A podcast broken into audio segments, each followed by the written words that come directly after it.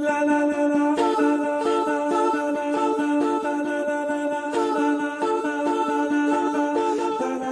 d'Arc, une rencontre.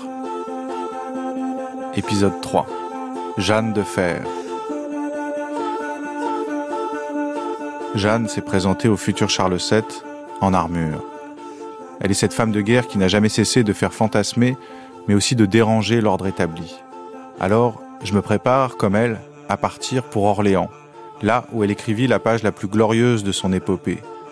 Je voudrais revivre le fracas des batailles où la pucelle haranguait ses troupes revêtues de son étincelant arnois blanc en brandissant son étendard. Je voudrais approcher au plus près les combats de la guerre de Cent Ans aux côtés de cette femme d'armes. Mais puisqu'il n'y a que la fiction pour dire la vérité, je pousse d'abord la porte de l'atelier parisien de l'auteur de bande dessinée, amateur de femmes libres et guerrières, Bastien Vivès, qui s'affaire déjà sur sa tablette graphique. Euh,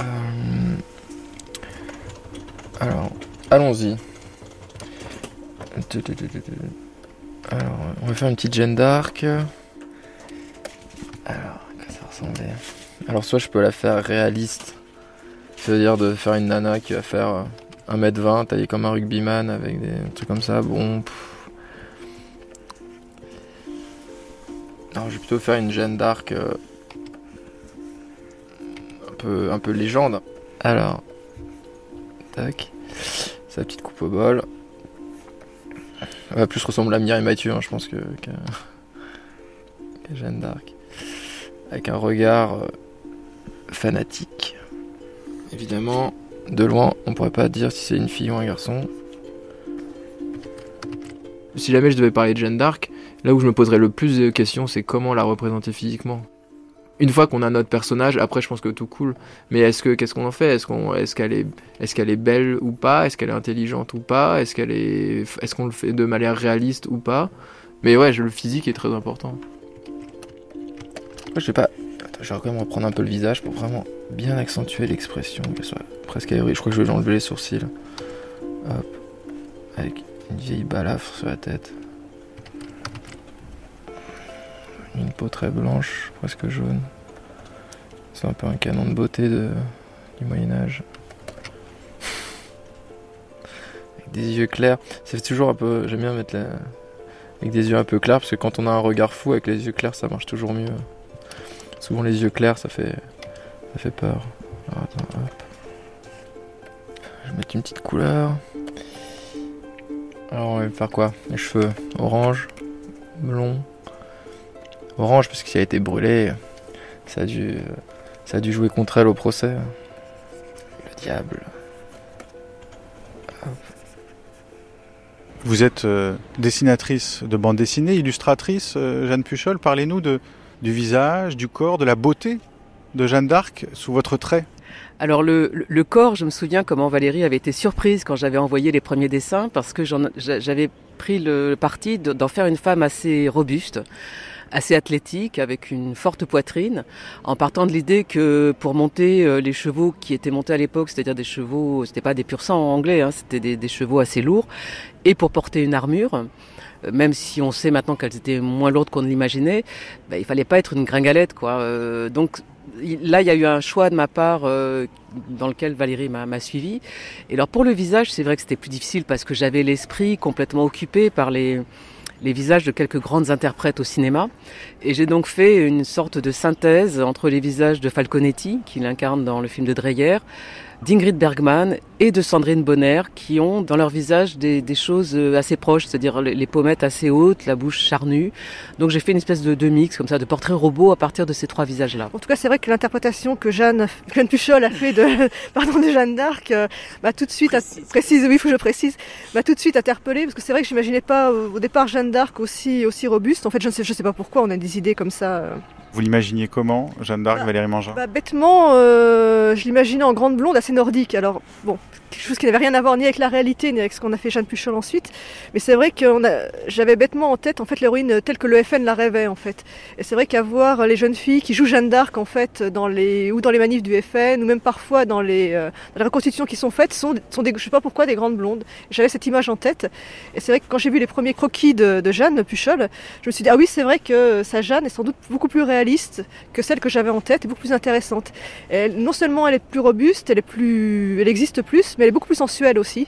Ce qui m'intéressait, je, je parlais de sa forte poitrine, et c'est vrai que c'est un peu un cliché de voir un cliché sexiste dans la bande dessinée de faire des héroïnes à forte poitrine, mais là pour le coup ça se justifiait pleinement par euh, ce qu'on voulait faire du personnage en fait.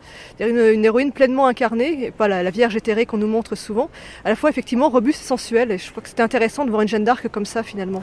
C'était aussi pour, enfin de mon côté, pour échapper à certaines représentations pourtant charmantes d'un illustrateur comme Boutet de Monvel, qui la représente comme une très jeune fille. Bon, elle est effectivement très jeune, sauf que 19 ans à cette époque-là, c'était peut-être euh, plutôt 27 de nos jours euh, que 14. Et euh, dans certaines représentations, elle, est frêle, c'est une toute jeune adolescente, il y a un côté androgyne, donc asexué. Et, ça, moi, je voulais absolument l'éviter. Je voulais exactement insister sur la dimension féminine au sens mûr et accompli du terme. Ce corps de Jeanne, en fait, on le connaît très très bien. Colette Beaune. On sait combien elle mesure, en gros 1,65, 1,66. On sait qu'elle a les yeux noirs, on sait qu'elle a les cheveux noirs, on sait qu'elle a des épaules larges, on sait qu'elle a de beaux seins. Tout ça parce que les témoins l'ont dit. C'est des questions qu'on a posées. Les petites lèvres roses. Et qu'elle était extrêmement euh, solide mm. euh, physiquement, capable de chevaucher tout le jour sans que ça lui pose problème, euh, pas fatiguée jamais. On sait aussi euh, qu'elle n'avait pas de règles comme beaucoup de sportives. Nonobstant ce qu'elle fut jeune fille, belle et bien formée, et que par plusieurs fois, tant en aidant à hisser l'armée que autrement, je lui ai vu les tétins et les jambes toutes nues. Toutefois, jamais pour quelque vue ou attouchement que j'eus vers la dite pucelle, ne m'émeut son corps à nul charnel désir. Jean Dolon. Oui, on sait des choses parce qu'il y a tellement de questions qui ont été posées là-dessus. Et elle a joué de son corps parce que dans cette histoire, on parle toujours du corps de Jeanne qui brandit son étendard, qui montre euh, la direction du rempart, qui euh, parle euh, aux soldats. On parle jamais de l'âme de Jeanne. Si vous voulez, son âme est une âme incarnée, quelqu'un qui, qui bouge, qui parle à travers son corps. Je pense que Jeanne d'Arc, très clairement, c'est se mettre en présence d'un corps qui vit et qui souffre. Axel Palavi. Pour moi, la chair, c'est tout simplement un accès à la personne humaine dans ce qu'elle vit. Je pense que si le corps de Jeanne d'Arc euh, nous fascine, c'est parce que vraiment il y a une présence de ce corps. Surtout dans un monde aujourd'hui où, par une fascination pour une certaine gnose, euh, on veut s'envoler dans, dans l'éther. Là, non, il s'agit vraiment de la présence de ce corps. Et ce corps, pour moi, c'est ce corps supplicié, ce corps donné. Euh, on appelle ça la nuit où on ne peut plus agir. Je pense à l'agneau. Il me semble qu'il y a une innocence dans ce corps. Donc il faut vraiment euh, l'approcher comme un sanctuaire. Et si on l'approche, il faut bien comprendre que c'est un corps qui brûle aussi. Et il faut aller jusque-là. Je dirais que c'est un corps donné, le corps de Jeanne d'Arc. Dans sa peau, dans ses os, dans ses entrailles, dans sa fragilité. Alors ce, portrait, je l'ai réalisé maintenant il y a longtemps. Je suis plus parti de Florence en fait, de ma femme. Et euh, elle m'est apparue du fait de son origine lorraine comme euh, une Jeanne d'Arc. Et euh, après j'ai fait des photos de Florence nue, le visage est tourné vers le haut, les mains sont jointes sur le torse, et je crois qu'il s'agit plutôt de la Jeanne d'Arc de la première partie de sa vie. Ça veut dire que c'est une Jeanne d'Arc en gloire, en dialogue avec Dieu qui reçoit apparemment quelque chose. Alors d'aucuns y ont vu euh, une métaphore un peu érotique, quelque chose comme ça. Je pense que dès qu'il y a quelque chose qui est de l'ordre de la mystique, euh, euh, il y a quelque chose qui est lié au corps. comme nous, on n'est pas souvent mystique, on l'entrevoit par l'érotisme. Il y a peut-être de ça, je pense qu'il y a quelque chose surtout d'un dépassement. Et c'est comme ça, je crois, que je, je verrai le corps de Jeanne d'Arc. Je songe parfois à son physique. Les témoignages du procès de réhabilitation la présentent sensiblement différente de la description que j'en donne. Taille en rectangle vertical comme une planche de noyer. Les bras longs et vigoureux.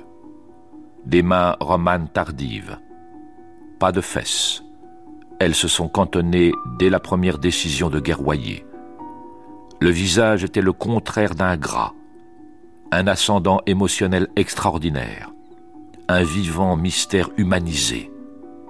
Pas de sein, la poitrine les a vaincus, deux bouts durs seulement, le ventre haut et plat, un dos comme un tronc de pommier, lisse et bien dessiné, plus nerveux que musclé, mais dur comme la corne d'un bélier. Ses pieds. Après avoir flâné au pas d'un troupeau bien nourri, nous les regardons s'élever soudain, battre des talons les flancs des chevaux de combat, bousculer l'ennemi, tracer l'emplacement nomade du bivouac, enfin souffrir de tous les maux dont souffre l'âme mise au cachot puis au supplice. Voici ce que ça donne en traits de terre. Verte terre de Lorraine, terre obstinée des batailles et des sièges, terre sacrée de Reims, terre fade, épouvantable du cachot, terre des immondes, terre vue en bas sous le bois du bûcher, terre flammée, terre peut-être toute bleue dans le regard horrifié, cendre. René Char. Vu qu'elle était quand même très jeune, je crois qu'elle, a dû mourir à 20 ans, un truc comme ça. Le symbole, ça pourrait être une axe qui est très jolie, très forte, tout ce qu'on veut, mais qu'on n'a pas du tout envie de, de draguer, qu'on n'a pas du tout envie d'aller, à qui on n'a pas du tout envie d'aller parler, avec l'œil fou. Hop. On va lui faire une armure pas trop brillante. J'aime pas trop moi les. Je vois qu'on le représente avec son armure dorée, tout ça. Il faut imaginer qu'elle est a une armure quand même un peu dégueulasse avec euh, plein de vieux sang séchés. Hop.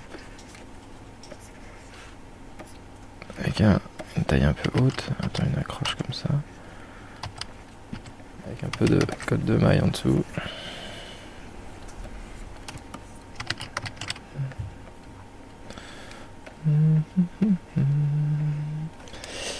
Ce qui m'intéresse aussi, euh, bah, un peu comme John Ford euh, le disait dans euh, Qui a tué Liberty Valence, c'est si la légende est plus forte que la réalité, alors im- imprimer la légende, c'est peut-être la chose qui est le plus intéressant dans l'histoire de Jeanne d'Arc. Le personnage en lui-même, je pense, c'est une fanatique. point final, il n'y a, pas- grand-chose à, à redire de plus, mais, c'est plus ce qu'on en a fait après, quoi. Mm. Ce qui est le plus intéressant, c'est tout le storytelling de cette nana qui un peu qui part de rien, tout d'un coup entend des voix et, et va devenir. Enfin, on en a fait après une espèce de symbole euh, comme. euh, euh, je sais pas comment dire. C'est un peu notre American Sniper à nous, quoi. Tu vois Le truc d'Eastwood, c'est un peu ça, ouais.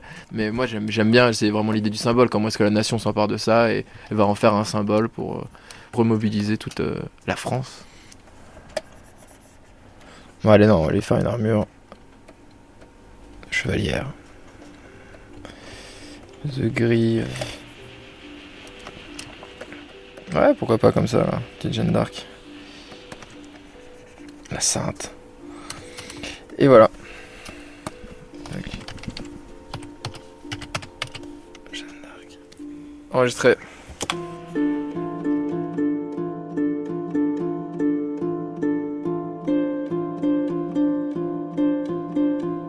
Le portrait de Jeanne d'Arc dessiné, il me reste à la vêtir.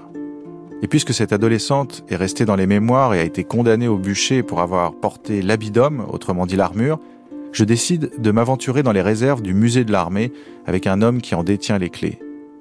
Sous les arcades des Invalides, le conservateur Olivier Renaudot m'attend, le cheveu en bataille. On va rentrer dans cet espace.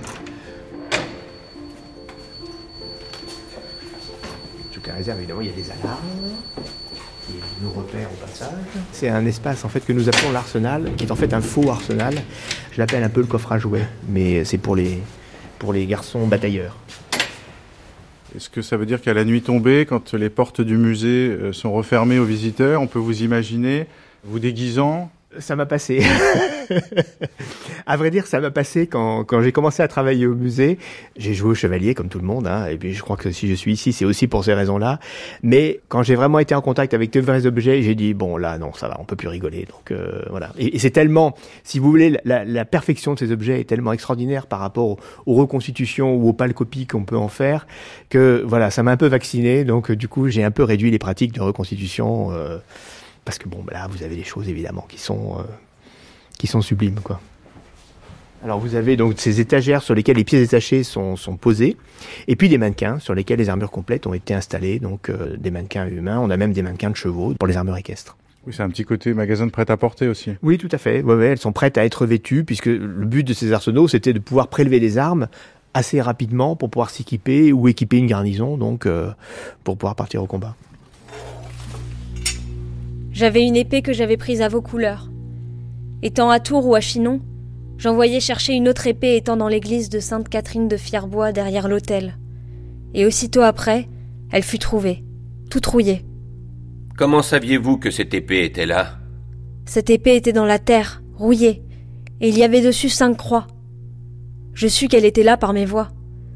Sitôt que l'épée fut découverte, les gens d'église du lieu la frottèrent et aussitôt tomba la rouille, sans effort. Les gens d'église du lieu me donnèrent un fourreau, et ceux de Tours aussi avec eux firent faire deux fourreaux, un de velours vermeil et l'autre de drap d'or. Quant à moi, j'en ai fait faire un autre de cuir bien fort. Je l'ai continuellement porté depuis que je l'eus. La lame en plus est exceptionnellement bien conservée.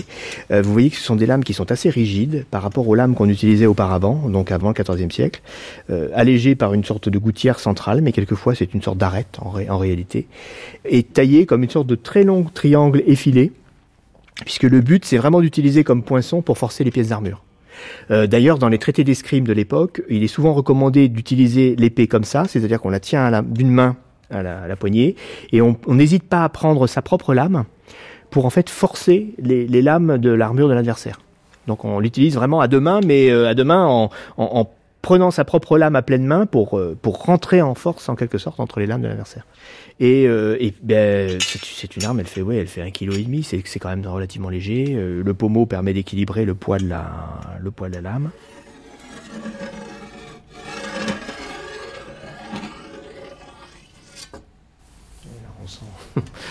on sent que ça rentre, ça rentre bien. c'est des objets horribles. Hein. Enfin, parce que avec ça, enfin, vous, découpez un bonhomme en morceaux, c'est épouvantable. Mais c'est vraiment pas des. C'est beau, hein, c'est des beaux objets, mais, mais en fait, c'est d'une efficacité absolument redoutable. Hein, parce que ça, vous. Euh, imaginez projeter à la force du bras euh, sur un adversaire, euh, vous coupez bras et jambes, enfin, c'est. C'est un carnage. c'est un véritable carnage.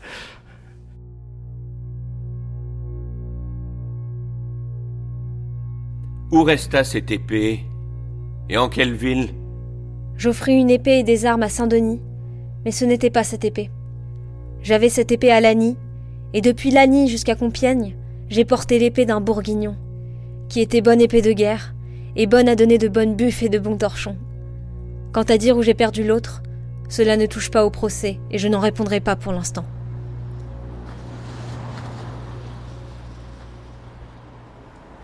Alors, il y a effectivement des fantasmes sur les épées de Jeanne d'Arc, euh, des épées mystérieusement enfouies. Alors, comme on les a pas retrouvées, elles resteront mystérieusement enfouies jusqu'à ce qu'on les retrouve. Olivier Bouzy. Donc, euh, en des lieux divers, donc il y a des gens qui font, euh, par exemple, des trous dans la, les murs de l'église de Lagny en espérant la trouver là. On ne sait pas pourquoi, mais euh, en tout cas, ils n'ont rien retrouvé et de toute façon, ils ne trouveront pas parce que c'est évidemment, c'est pas là qu'elle se trouve.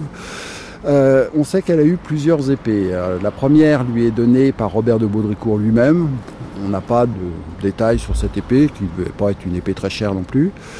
La seconde, c'est celle qu'elle va chercher à Sainte-Catherine de Fierbois. Donc c'est une épée qui est déposée en ex-voto, on ne sait pas par qui. Et donc euh, un des fantasmes qui dit que l'épée de Jeanne d'Arc pourrait être l'épée de Charles Martel a aucune chance de se réaliser. Parce qu'entre Charles Martel et euh, la fin du XIVe siècle, euh, qu'est-ce que serait devenue cette épée? Donc tant pis, c'est un mythe de plus et une troisième épée euh, qu'elle avait capturée euh, sur un bourguignon au cours de la campagne de Compiègne. Donc euh, une épée propre à donner euh, de bonnes buffes et de bons torchons, dit-elle, donc taper sur, sur les gens. Mais Jeanne d'Arc n'est pas une combattante. Hein. Il faut voir que c'est une fille qui arrive quand même directement de sa campagne. On a essayé de lui apprendre le maniement de la lance à Chinon même, un truc très compliqué. Il faut imaginer une lance de 4 mètres de long qu'on utilise avec une seule main et qu'on prend par l'extrémité, les 50 derniers centimètres. Donc ça demande une précision euh, d'utilisation très grande parce que sinon ça sert à rien ou c'est plus dangereux pour vous-même, pour celui qui vous est le plus proche que pour l'ennemi. Et euh, de toute manière, elle ne se bat pas parce que son action est plutôt religieuse, plutôt mystique. Donc euh, quand elle dit qu'elle n'a tué personne au cours de son procès, je veux bien la croire.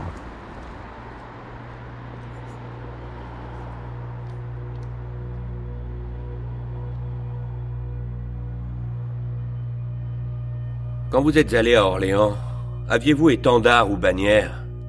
De quelle couleur? J'avais étendard au champ semé de lys, et y était le monde figuré, et deux anges à ses côtés. Il était de couleur blanche, de toile blanche ou boucassin. Il y avait écrit les noms Jésus-Maria, comme il me semble. Et il était frangé de soie. Aimiez-vous mieux votre étendard ou votre épée? J'aimais beaucoup plus, voire quarante fois mon étendard que mon épée. Qui portait votre étendard? Je portais moi-même l'étendard quand on chargeait les ennemis, pour éviter de tuer personne. Je n'ai jamais tué personne. Quelle compagnie vous donna votre roi quand il vous mit à l'œuvre? Il me bailla dix ou douze mille hommes.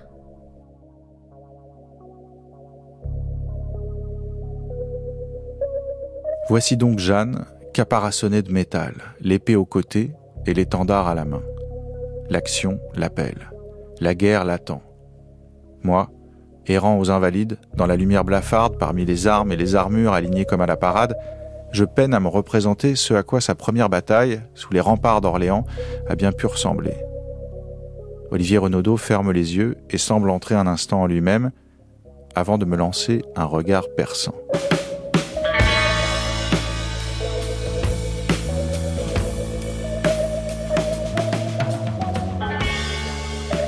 C'est d'abord beaucoup d'attentes on attend, on attend, on attend, on, manœuvre, on, comment dirais-je, on négocie, parce que les, capitaines de, cette époque, euh, d'abord, ont pas de ressources pour payer leurs troupes, pour solder leurs troupes, pas beaucoup de moyens de ravitaillement, et ils sont surtout, semble-t-il, quand même assez économes de la vie humaine, parce qu'ils savent que de toute façon, euh, la force vive de leurs armées, ben, elles sont pas nombreuses, donc ils les économisent. Et les, capitaines qui accompagnent Jeanne d'Arc sont plutôt assez attentistes. Ce sont des, vieux soldats, hein, c'est des gens qu'on a pratique, mais c'est pas des foudres de guerre, c'est-à-dire que euh, elle, au contraire, elle débarque avec sa naïveté d'adolescente en disant, ben, on y va, on y va. Mais attendez, attendez, eh non, ça se passe pas comme ça. Tout ça, c'est de la stratégie. On, on, prend ses marques, on se déplace. Est-ce qu'on a le ravitaillement qu'il faut? Est-ce qu'on a les munitions, etc.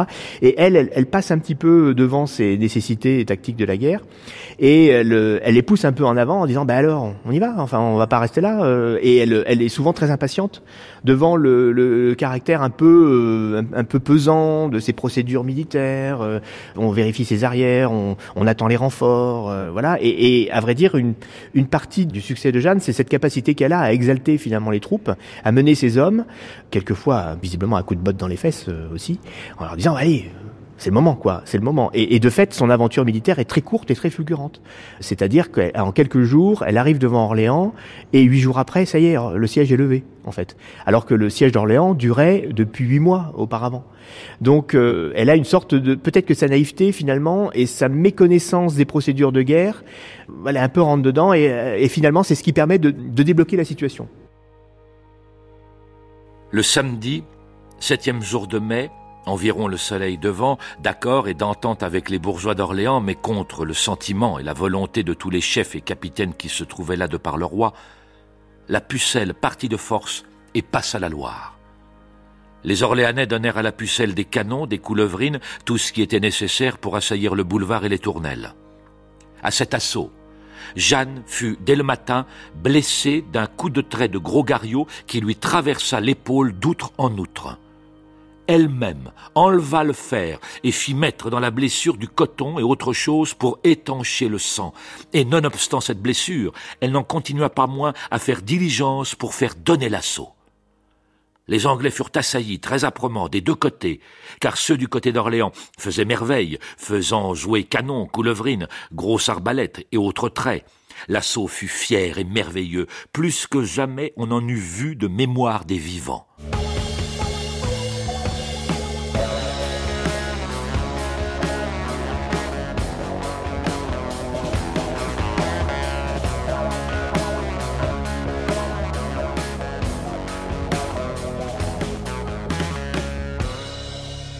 Autour d'Orléans, euh, ce qui est vraiment le nœud de la question, ce sont ces bastilles que les Anglais ont construites autour de la ville et qui assurent le blocus, notamment du grand pont d'Orléans, puisqu'en fait, la ville d'Orléans, c'est d'abord le pont, qui est ce pont fortifié, qui est la zone de franchissement de la Loire, qui est vraiment le nœud du rôle stratégique que joue cette cité à l'époque, euh, pour aussi bien pour les Anglais que pour les Français. Et en fait, en débloquant les deux ou trois bastilles qui sont tenues par les Anglais, euh, on va complètement débloquer le siège. Et c'est à ce moment-là que se passe vraiment les moments d'intense violence, en quelque sorte. Donc euh, les Anglais sont enfermés dans ces bastilles et il faut arriver à les en faire sortir. Donc on bombarde ces bastilles, on les arrose de flèches et on arrive à faire des brèches pour rentrer et pour finalement obtenir le, le déblocage. Et c'est là que se passent vraiment ces moments d'affrontement. Donc des moments finalement très courts, très intenses, mais qui sont décisifs pour la suite des opérations. Quand on dut faire l'assaut, n'avez-vous pas dit à vos gens que vous recevriez vous-même sagettes, vireton, pierres lancées par les machines ou canons? Non. Même, il y eut cent blessés et plus. Mais je dis bien à mes gens qu'ils n'eussent pas de doute et qu'ils lèveraient le siège. À l'assaut de la Bastille du pont, je fus blessé d'une sagette ou vireton au cou. Mais j'eus grand confort de Sainte Catherine et fus guéri en moins de quinze jours. Et ne laissez point pour cela de chevaucher et de besogner. Olivier Renaudot, derrière vous, il faut vous retourner lentement. Il y a une énorme pièce d'artillerie. Euh, vous nous présenteriez ce qui a peut-être accompagné les, les, batailles de Jeanne d'Arc? C'est une bombarde, une bombarde mortier. Et, et, dans le contexte du siège d'Orléans, c'est intéressant, c'est vraiment une pièce de bombardement. En fait, ce sont ces grands mortiers qui étaient en fait dressés à 45 degrés et qui permettaient de propulser ces boulets qui pèsent 140 kilos, en fait, qui sont de véritables bombes pour détruire les bâtiments, si vous voulez, pour écraser les bâtiments. Donc avec un, un tir qu'il faut imaginer une sorte de tir parabolique. Et euh, chaque coup de cette bombarde euh, nécessitait plusieurs dizaines de kilos de poudre. Donc une détonation euh, absolument assourdissante et un effet destructeur important. Euh, Jeanne d'Arc s'amuse follement, par exemple, à tirer au canon. Vraiment, ça le, alors ça l'éclate, littéralement.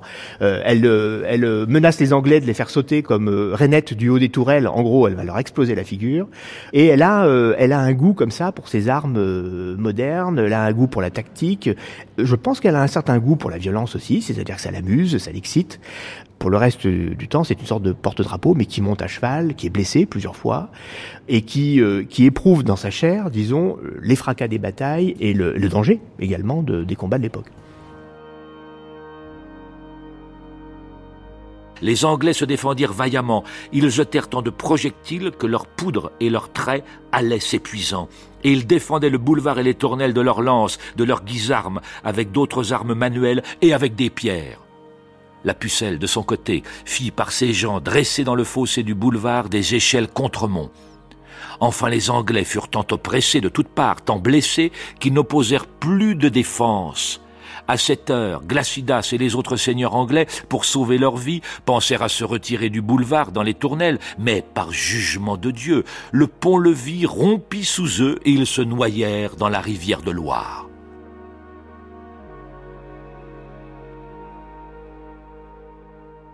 Un champ de bataille, euh, comme le dit aussi euh, le sens imagé, c'est quelque chose qui est en vrac. Quoi. Donc, euh, moi, j'imagine une nature en vrac, une nature saccagée, euh, du sang. Mathilde Laurent et Elisabeth de Fédot. L'odeur du sang, qui est une odeur très forte. Ça, Mathilde pourra le décrire. C'est très acre, voilà. Et euh, alors, la guerre au Moyen Âge, à l'époque de Jeanne d'Arc, a une, une grande euh, révolution puisque il y a le canon qui apparaît euh, et qu'elle aime particulièrement, un canon qui envoie des, des, des boulets de, de, pierre ou de métal, mais qui déjà a cette odeur de poudre. Mmh. Donc on peut aussi imaginer donc l'odeur de la poudre, euh, des odeurs de brûlé aussi. Je pense qu'il y a beaucoup d'incendies parce que c'était aussi une, une, des façons de faire peur aux populations, c'était d'incendier les villages. Mmh. Donc euh, moi j'imagine aussi beaucoup d'odeurs de, de, bois fumé, de, de feu tout simplement, de terre brûlée et de sang. Et au milieu de tout ça, la grâce de Jeanne d'Arc, son énergie, ses paroles qui devaient être euh, rafraîchissante, si je puis dire, dans ce monde de feu et, et de brutalité, et qui devait aussi guérir parce que elle avait ce pouvoir de guérisseuse, donc elle devait savoir manier les simples, donc euh, ce qu'on appelait les remèdes, les aromates, et certainement elle devait faire ben, des, des onguents, des emplâtres, euh, leur faire boire aussi peut-être des décoctions, voilà, des décoctions de plantes. Est-ce qu'elle en avait vraiment le temps? Elle devait certainement avoir avec elle une petite pharmacopée euh, de, vous savez, comme aujourd'hui on a, notre infirmerie euh, ambulante et sur les champs de bataille, il y avait déjà cette notion d'infirmerie de toute façon, et elle devait aussi soigner, guérir, donc soigner les âmes, euh, encourager les hommes, et puis soigner les plaies. Close the door, put out the light. No, they won't be home tonight. The snow falls hard, and don't you know? The winds of Thor are blowing cold. They're wearing steel that's bright and true.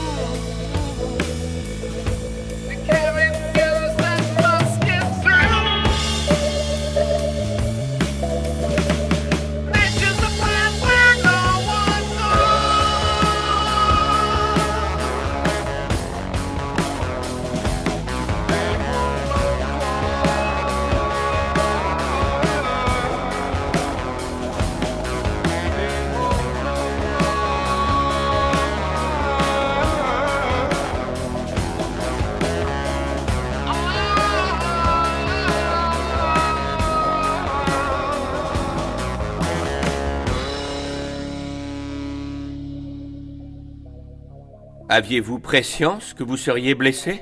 Je le savais bien, et l'avais dit à mon roi, mais que nonobstant il ne laissa point de besogner.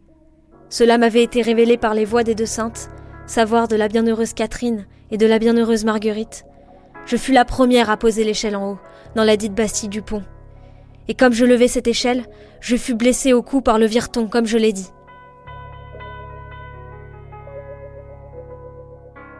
Il faut l'imaginer sans doute euh, criant. Dieu est avec nous, euh, criant de douleur quand elle est blessée, allant prier dans les, vignes, et puis revenant reprendre son étendard et criant encore à mon étendard, à mon étendard. Elle court sans doute pas très vite, mais elle se déplace pour euh, remonter le moral de ses soldats, enfin de ses soldats, des soldats de l'armée française qui sont rejetés, qui réattaquent, qui sont rejetés à nouveau dans le fossé, enfin voilà. Donc euh, très présente certainement, sans doute très visée du côté anglais avec euh, plusieurs flèches dont une finira par la toucher d'ailleurs. Non seulement à la toucher mais à passer au travers de l'armure. Elle a sans doute euh, tenté à plusieurs reprises de monter elle-même à l'assaut. Elle a dit qu'elle était une des premières à monter à l'échelle. Donc il faut imaginer que c'est pas un mur, mais que c'est un, talus. Donc on pose une échelle le, le long du talus jusqu'à la palissade pour pouvoir y accéder. Elle a donné de sa personne.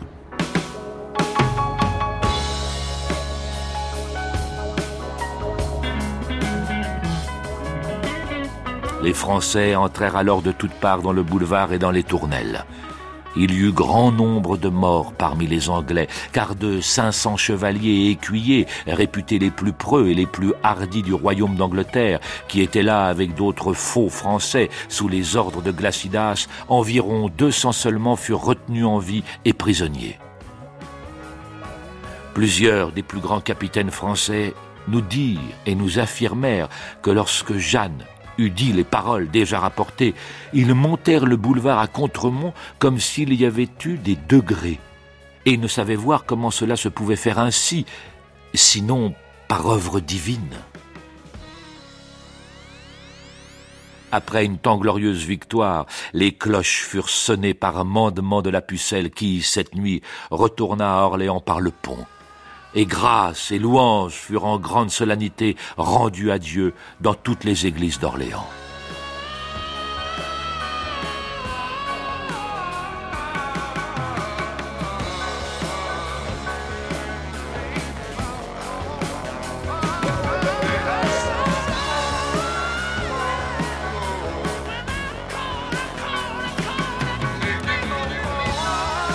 Jeanne ne se serait jamais battue je ne peux m'empêcher de l'imaginer, avançant pesamment dans la boue, fendant l'épée au poing, la fumée écumante des bouches à feu, et hurlant ses consignes divines au milieu d'un fracas de ferrailles et de bêtes terrifiées. Qu'un ennemi survienne, elle l'aurait affronté. J'en mets ma main à couper. Vous bougez bien. Pour la grande bête de femme que vous êtes. Faites pas de grimace avant d'allonger une botte, ça dévoile votre intention.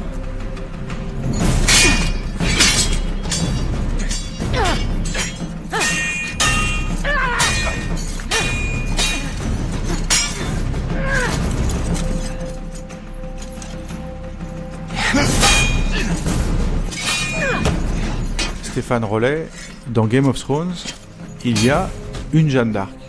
Il y a Brienne de Tarth. En fait, euh, en Brienne, on reconnaît tout un ensemble euh, de traits qui sont propres à la Jeanne d'Arc qu'on connaît. Elle est brave, elle est d'une rectitude et d'une intransigeance euh, tout à fait remarquable. elle se bat à l'épée, mais elle ne tue pas les innocents. comme Jeanne, elle est vierge. Elle ressemble en fait à Jeanne d'Arc, mais à la Jeanne d'Arc telle qu'une partie de l'iconographie de Jeanne d'Arc nous la donne.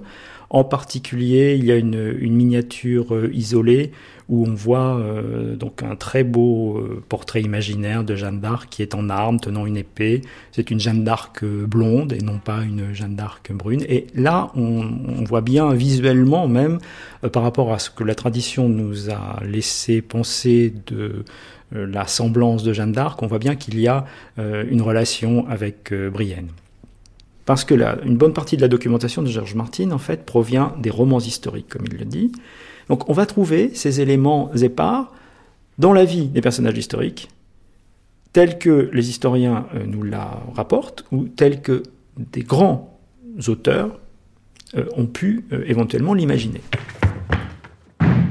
Tu m'as étonné par ton fier langage je ne veux que cette preuve de ta valeur. En combat singulier, tu te mesureras à moi. Si tu l'emportes, tes paroles sont vraies. Autrement, je te refuse ma confiance. Je suis prête. Et voici mon épée, au fil acéré, ornée sur chaque plat de délicates fleurs de lys.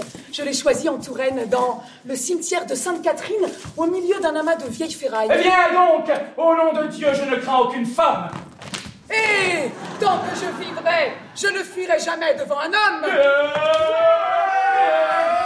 Stéphane Rollet, bien sûr, les personnages de la série Game of Thrones sont nourris de littérature, Shakespeare.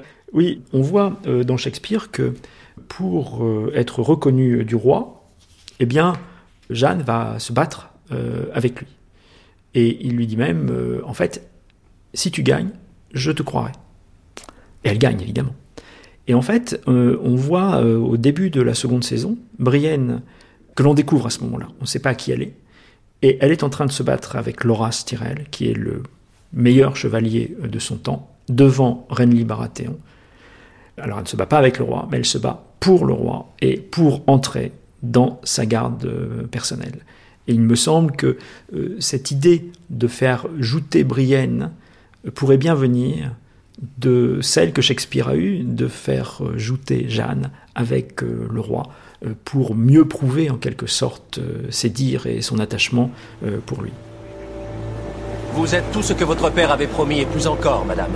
J'ai vu Sir Loras dominer une fois ou deux, mais jamais de cette façon. Brienne de Torse, demandez-moi tout ce que vous voulez. S'il est en mon pouvoir de vous satisfaire, je le ferai. Votre Majesté, je requiers l'honneur de faire partie de votre garde royale. Comment cela? Je veux être l'un des sept et prendre l'engagement solennel de vous garder de tout danger jusqu'à la fin de mes jours.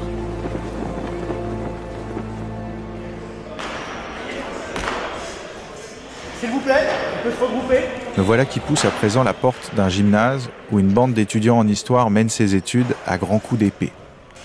On va continuer notre série sur les prises de fer Réunis sous le nom de chapitre des armes, ils pratiquent dans le plus grand sérieux ce qu'ils appellent les AMHE, ou Arts martiaux historiques européens.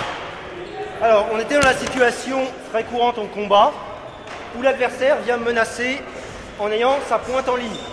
Donc l'idée, c'est si je veux attaquer mon adversaire, il faut que je gère la menace de sa pointe.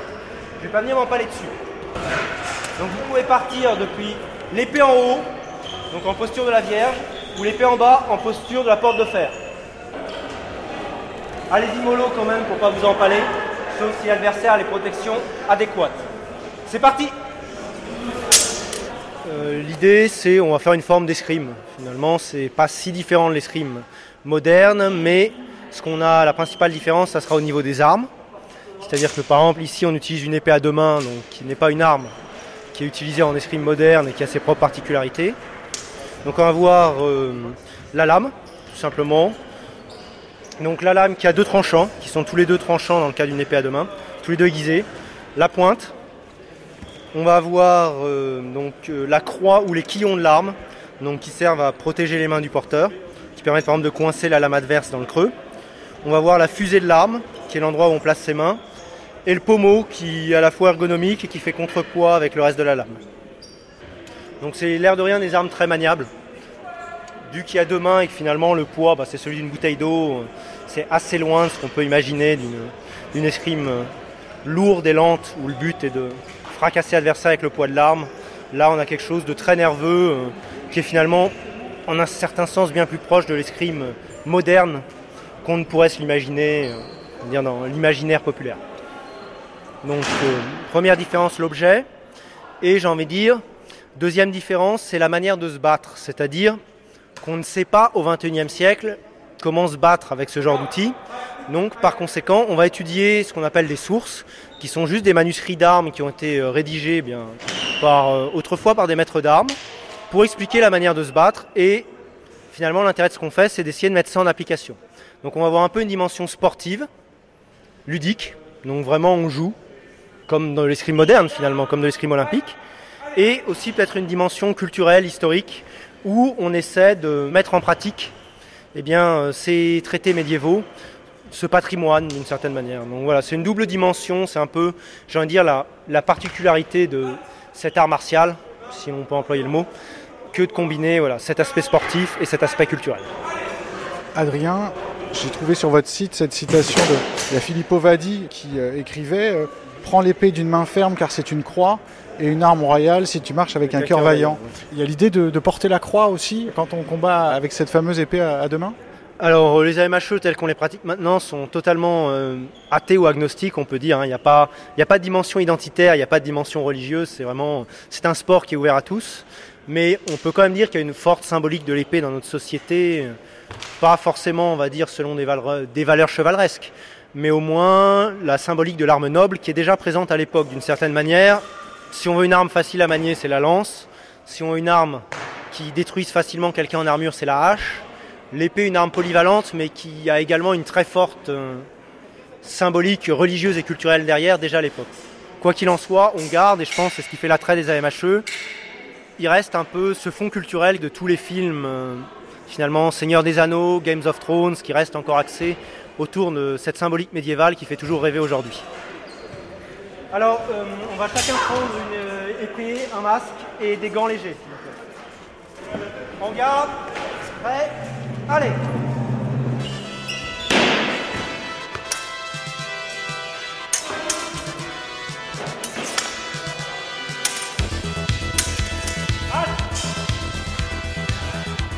Je vois une touche de Mathieu au bras. Est-ce que tu as été touché par Romain?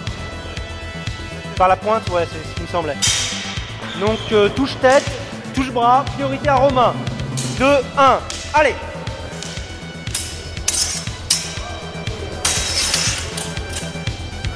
Ah Je pense qu'elle touche avant, mais en taille tête de Mathieu sur Romain.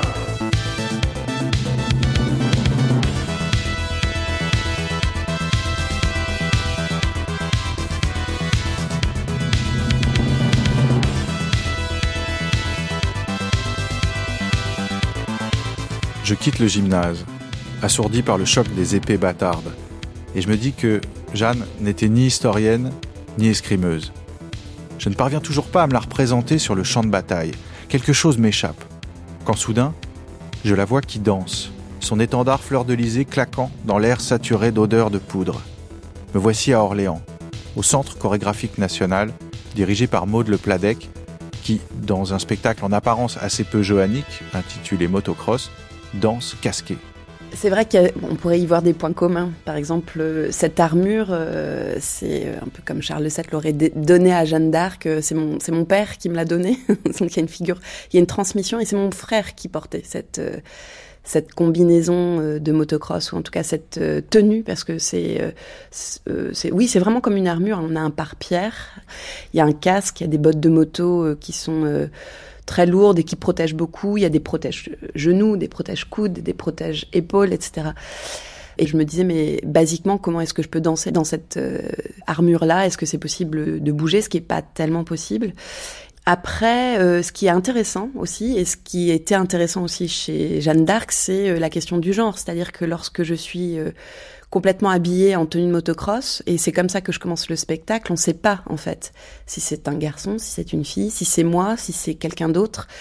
Et finalement, je me déshabille au fur et à mesure que je me raconte. Donc plus je raconte qui je suis, ma vie, d'où je viens, et plus j'enlève des couches en fait. Donc plus je me révèle. Et c'est vrai que euh, en retraversant un peu l'histoire de Jeanne d'Arc, le mythe, je me disais quand même que euh, cette question du genre, elle était extrêmement présente. Et c'est vrai que euh, je joue beaucoup avec ce trouble-là. Euh, toute l'histoire euh, que je raconte repose sur le fait que mon père ait inscrit sa fille à la danse et son fils au motocross, et que finalement je suis beaucoup plus tout terrain que mon frère ne l'a été. Et, c'est vrai que je suis jamais devenue la danseuse que mon père a fantasmée, qui est une danseuse assez stéréotypée, mais je suis plutôt devenue une sorte de de crosseuse, je ne sais pas comment on peut dire, de, de la danse. Donc, euh, et puis aussi, je raconte toutes les batailles que j'ai menées, mais euh, je suis pas sûre que Jeanne d'Arc, elle pensait à danser à l'époque. Hein.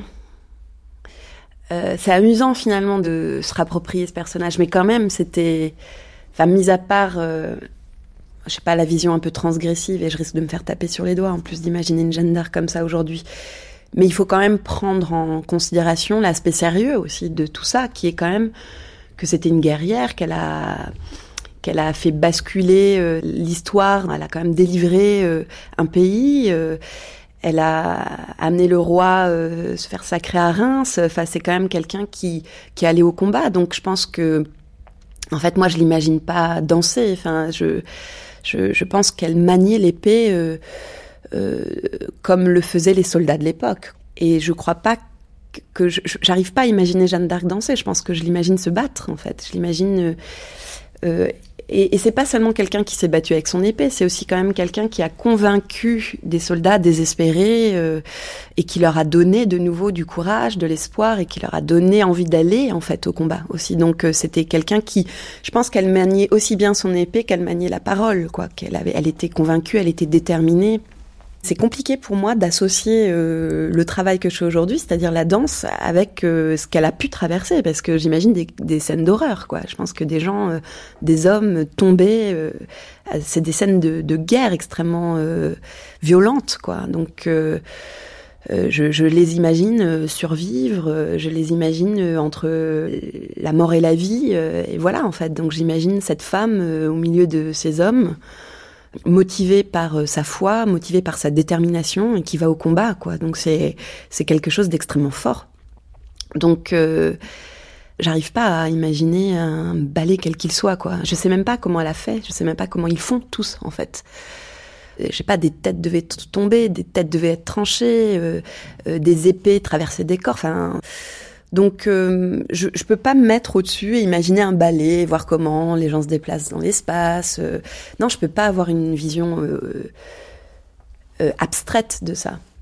C'est viscéral. Enfin, je, je peux pas. je vois une scène. Voilà, je vois plutôt une scène.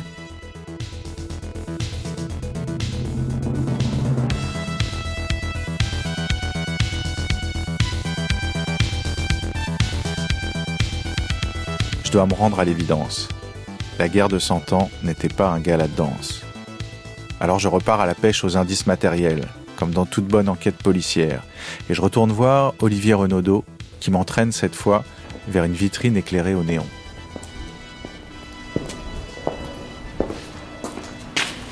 À vrai dire, j'ai la vraie faux armure de Jeanne d'Arc, parce que évidemment c'est un des personnages mythiques et toutes les grandes galeries, les grands cabinets d'armes euh, des 17e et 18e siècles s'enorgueillissaient d'avoir l'armure de Jeanne d'Arc. Donc si vous voulez voir à quoi ça pouvait ressembler, on peut faire quelques pas. Euh, malheureusement, ce ne sont que des, que, des, que des éclatés, parce que nous n'avons pas d'armure complète pour cette époque.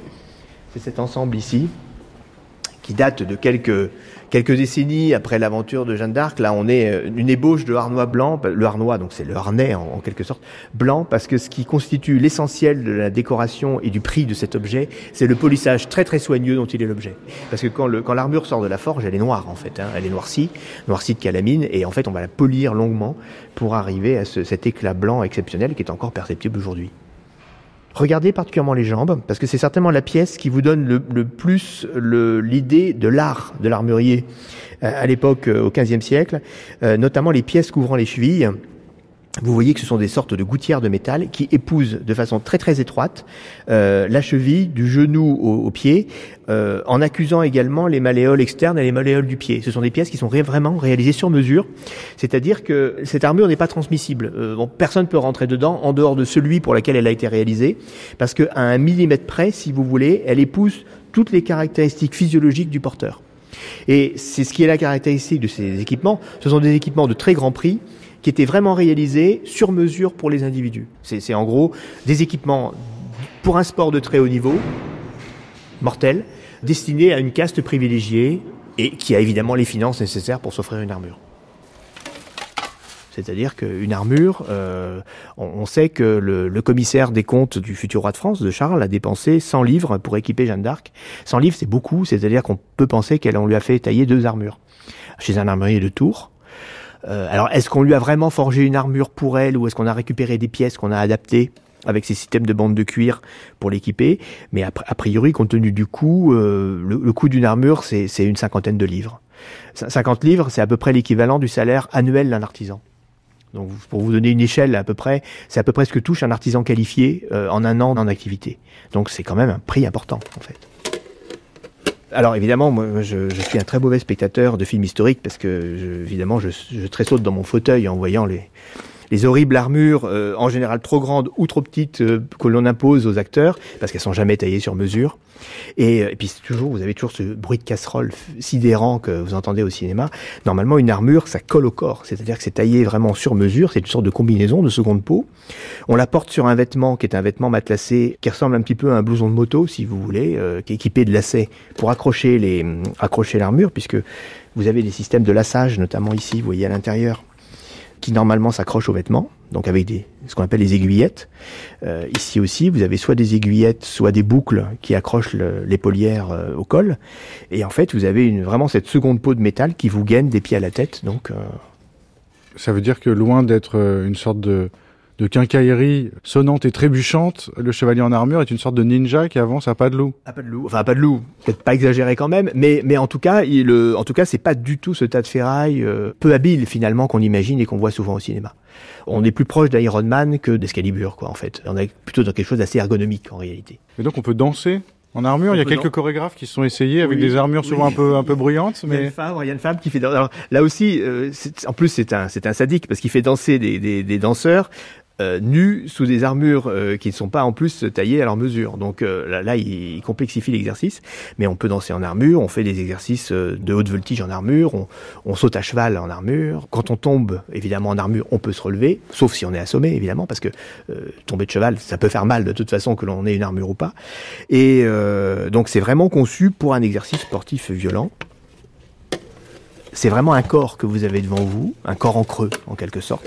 Et, et d'autant plus que nous avons l'exact moulage corporel, si vous voulez, de grands personnages illustres. C'est-à-dire que vous avez devant vous l'objet qui se rapproche le plus du corps de François Ier, de, enfin je pense aux pièces que nous avons dans nos collections, d'Anne de Montmorency, euh, tous les grands personnages finalement du XVIe siècle sont là. On n'a pas Jeanne d'Arc malheureusement. Mais vous voulez dire, Olivier Renaudot, qu'en qu caressant comme vous le faites avec des gants blancs, le creux, l'intérieur de ce bras d'armure, vous pouvez imaginer caresser la douce et, et, et brutale Jeanne d'Arc? Oui, enfin... Disons que je me rapproche effectivement. euh, un- je pense que j'ai un contact physique avec ces personnages. Voilà.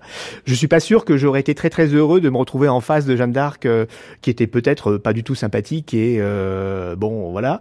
Et, et en fait, euh, je pense qu'on serait très très surpris par des contacts directs avec des personnages historiques. Mais on est au plus près effectivement de leur euh, corporéité en quelque sorte. Voilà, avec à travers ces objets. C'est-à-dire qu'on peut ressentir le poids qui a pesé sur leurs épaules. On, on peut les imaginer se glisser dans ces combattre avec. Et euh, on, a la, possibilité, parce que on- évidemment aucun vêtement de cette époque. Le- les textiles sont devenus rarissimes, et on a la possibilité de se rapprocher un petit peu de leur enveloppe corporelle, même si leur leur corps c'est devenu cendre depuis bien longtemps. Mais voilà, là on a le on a le moulage de leur corps qui est encore devant nous. Une femme en armure, forcément, pour moi, bon, je ne sais pas pourquoi, euh, me vient quand même une odeur de sueur, mais, mais pas de sueur euh, oxydée. C'est une odeur de sueur fraîche, en fait, et qui est très, justement, euh, renseignante, pas seulement olfactivement, mais aussi euh, phéromonalement. Parce que on sait que dans les salles de sport, par exemple, les, les gens qui vont dans les salles de sport, en fait, l'odeur de la sueur fraîche euh, des autres, en fait, les mobilise, les galvanise euh, sans qu'ils s'en rendent compte. Donc, euh, pour moi, euh, ce qui me vient quand on parle de Jeanne d'Arc au combat, menant ses troupes, ou enfin euh, exhortant les, les soldats à combattre avec elle, c'est une odeur de sueur très noble, très euh, une, une odeur de courage, de, de corps mobilisé qui euh, qui exhale justement euh, par son déploiement de force physique en fait. Un corps vigoureux et pur Voilà. à la fois. Parce Ouais, qu'il y, a- il y a déjà presque en elle cette idée de, de l'odeur de sainteté qui en général euh, s'exhale plutôt à la mort du saint, puisque c'est Oui. au moment où, le, où il y a du cadavre, euh, voilà, émane cette délicieuse odeur que l'entourage pense qu'il y a une sainteté ou qu'il y a vraiment une pureté euh, euh, de, de la personne défunte. Mais on peut imaginer déjà en Jeanne d'Arc cette odeur de sainteté qui faisait qu'on avait envie de la suivre, de suivre son sillage. Alors non pas à cause de ses cheveux, parce qu'elle avait cette coupe au Mm. bol, donc qui évidemment ne devait pas véhiculer beaucoup d'odeur, mais euh, ce, ce- voilà, elle était lumineuse, c'était cette beauté lumineuse. Quand on parle de l'aura, qui est cette odeur qui émane des corps, c'est une beauté lumineuse. C'est quelque chose qu'on ne voit pas, mais que l'on suit. Donc c'était l'aura de Jeanne d'Arc, je pense. Le propre de Jeanne d'Arc, c'est que elle se revendique comme femme de guerre. Philippe Contamine. Et donc, euh, elle exige, elle obtient euh, d'avoir euh, une armure. Alors, on s'est interrogé sur la qualité de cette armure, etc. Bon, on peut en discuter, mais c'est une gentille petite armure, croyez-moi, et qu'elle aime bien porter. Hein. et on la montre comme ça, de façon à séduire, à convaincre, à intriguer euh, son entourage, en particulier, c'est raconté dans une lettre de juin 1429 euh, que les frères de Laval écrivent à leur mère et à leur grand-mère. On l'a vu, on l'a vu à cheval, hein, euh, en armure, alors qu'on est loin du front et que porter une armure, ça n'est pas si évident que ça, mais elle était là pour montrer justement qu'elle avait une armure. Elle a une épée, même une épée réputée miraculeuse. Elle a un intendant, elle a beaucoup de chevaux, et bien des chevaux de guerre. Il s'agit pas de lui donner des haquenets, mais elle a des coursiers, elle a toute une petite écurie. Et quand on lui fait plaisir, eh bien, il faut lui offrir un cheval de guerre. Et puis, euh, elle a également, eh bien, son fameux étendard. Alors c'est un étendard, c'est un étendard de guerre, même si le motif est religieux, puisqu'il y a Dieu, les fleurs de lys, etc. Mais beaucoup d'étendards, ou quelques étendards en tout cas, pouvaient avoir des motifs religieux. Alors elle a déclaré elle-même au procès qu'elle ne s'en est pas servie comme arme, parce qu'un étendard, c'est une lance à laquelle est attaché un morceau d'étoffe. On peut s'en servir pour tuer, mais elle ne l'a jamais fait. Son étendard, si vous voulez, c'est l'étendard que Dieu lui-même lui a confié pour l'aider dans cette mission surnaturelle et en même temps temporelle et en même temps militaire.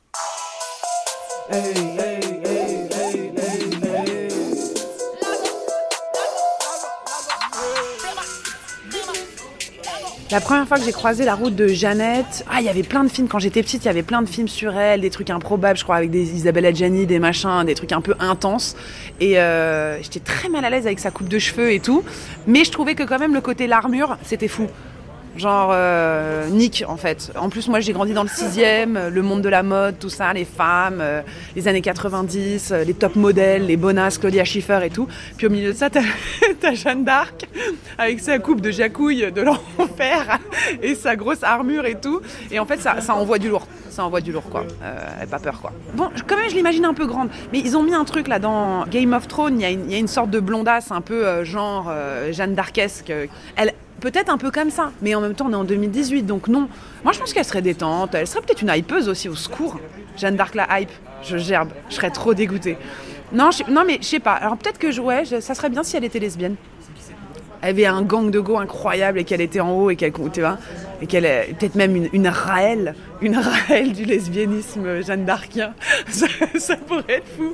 Mais non, non, j'arrive pas. à- J'aimerais bien qu'elle soit grande, mais si elle était petite, je trouve que les petites meufs ont autant de game que les grandes, donc non, j'arrive pas. à- Voilà. Elle aurait des grands pieds. Uma Thurman, elle a des grands pieds. Les meufs qui ont des grands pieds, elles ont du game, je trouve. voilà. Alors, vous avez quelques tatouages qu'on devine sur la peau. Elle aurait quel tatouage? Jeanne d'Arc, qu'est-ce qu'elle se serait fait tatouer? Bah déjà, tous ceux qui lui ont parlé, donc Geneviève, tout ça, machin, le- toute l'équipe, à mon avis, grosse équipe. À mon avis, elle aurait eu des tatouages de, de euh, russes, euh, genre euh, les deux étoiles sur les épaules, qui disent qu'elle ne sera jamais soumise. Je pense qu'elle aurait aussi eu les cinq points, cinq points comme sur un dé, qu'on peut avoir au-dessus de la main, qui veulent dire euh, seul entre quatre murs. Je pense qu'elle aurait eu évidemment du feu parce qu'elle voyait, hein. donc elle savait très bien ce qui allait se passer. Et quand même trois fois ils se sont repris pour la cramer la meuf, donc euh, ils y ont été. Hein. Peut-être les villes qu'elle a traversées, mais je pense qu'elle n'était pas dans l'adoration. Donc euh, non, juste genre ses guides spirituels, pas mal de flammes, les deux étoiles russes euh, anti-soumission et seul entre quatre murs. Ah bah voilà, super mon couplet Jeanne d'Arc, je le dis, je le rappe pas, je le dis tout de suite. Euh, la liberté, je la prends, j'attends pas qu'on me la donne. Si t'es pas content, suffit que tu te désabonnes. Faut choisir son camp, t'es la pute ou le pimp. Me parle pas de chance, tous les jours je la saisis. Elles sont toutes en attente du prince, mais c'est qui? Ils veulent une bad bitch, mais non pas les écus. Pour faire court, je dirais que tout part, il y a le sevi. À toi de voir comment tu construis ton vécu. Mon ambition a fin de tout comme ma vengeance. Je ne lâcherai rien, ce n'est que le commencement. Je suis passé par le pire comme par le meilleur. J'ai perdu des proches, j'ai le cœur en deuil. Ça te laisse sur la vie une drôle de saveur. Aujourd'hui t'es là et demain tu seras ailleurs. Voilà. Jeannette, c'est pour toi.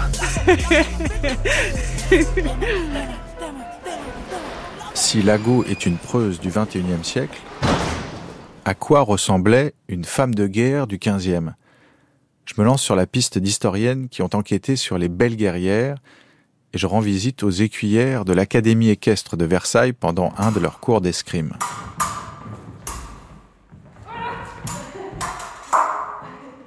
On ne voit pas habituellement les femmes à la guerre. Mais, Colette Beaune. mais, durant la guerre de Cent Ans, les hommes ont disparu. Ils ont été tués à Azincourt, où ils se sont retrouvés en Angleterre pour 20 ans ou 30 ans. Donc, beaucoup de femmes euh, ont à ce moment-là gouverné les châteaux, fait la guerre, éventuellement. Il y a l'exemple de Pernelle de la Roche-Guyon, dont le mari était mort à Azincourt. Euh, s'est retrouvé obligé de défendre son château de la Roche-Guyon. Voilà. Et puis il y a beaucoup d'autres exemples. Mais les femmes pouvaient quand même, dans certains cas, se défendre, ça a toujours été permis. Euh, aller à la croisade, ça a toujours été permis. Parce que c'est aller vers Dieu et que là, on ne peut pas empêcher les femmes d'aller vers Dieu. Mais euh, la guerre normale, la guerre juste avec les armées du roi, les femmes qui allaient à la guerre juste avec les armées du roi, c'était plutôt les filles qui tuaient les soldats et celles que Jeanne d'Arc poursuivait avec son épée parce qu'elles étaient de mauvaise vie et qu'en plus elles distrayaient les combattants, ce qui était très mauvais. Car euh, selon Jeanne d'Arc, on est victorieux que si on est pieux et, et si on se conduit bien.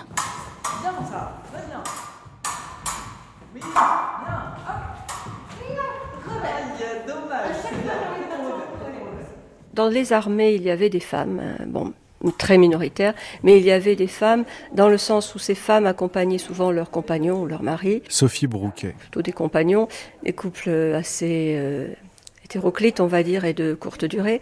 Et euh, quand on se battait, tout le monde se battait. Hein, donc euh, il y a eu des femmes, et il y a eu des certaines après d'ailleurs euh, la disparition de Jeanne d'Arc, certaines sont fait passer hein, pour des Jeanne d'Arc, des fausses Jeanne d'Arc, mais certaines avaient continué la guerre comme mercenaires.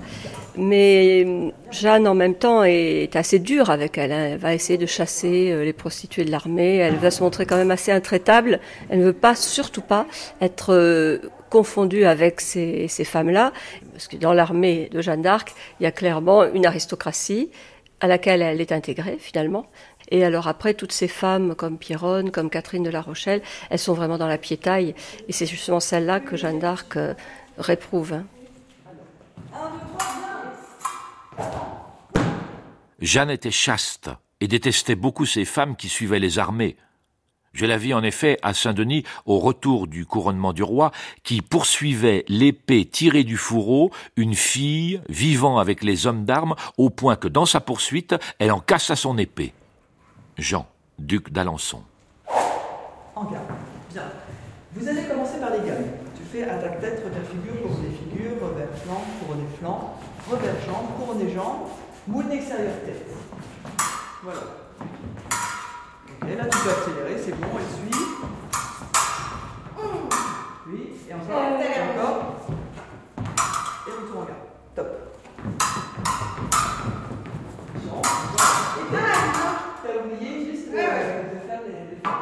Depuis au moins, euh, on va dire, 40 euh, ans avant l'arrivée de, de Jeanne, est né un thème littéraire qui est le thème des preuses, c'est-à-dire des femmes guerrières, des femmes chevaleresses, le mot existe hein, au Moyen Âge, chevaleresses, qui combattent. Ce ne sont pas seulement des belles femmes, ce sont des combattantes portant armure, euh, armes, etc. Et euh, ce thème est à la mode dans toutes les cours européennes, plus particulièrement en France, en Angleterre, mais aussi on va trouver en Allemagne, dans le nord de l'Italie. Et on a beaucoup de représentations surtout dans les châteaux, mais aussi on a des représentations beaucoup plus populaires puisque on va accueillir euh, les, rois, les princes, même un archevêque, avec des cortèges à la Preuse où on voit la, personnalité qui entre en ville être accompagné d'un cortège de chevaliers, de preux, mais aussi de preuses. Et donc non seulement l'aristocratie en fait un de ses thèmes favoris, mais le peuple le connaît très bien aussi grâce à tous ces spectacles vivants euh, qui parcourent les rues depuis une quarantaine d'années. Et donc forcément, quand Jeanne apparaît en guerrière, elle est beaucoup moins choquante que pour nous aujourd'hui, parce qu'on s'est habitué à ce thème de la belle guerrière, de la preuse.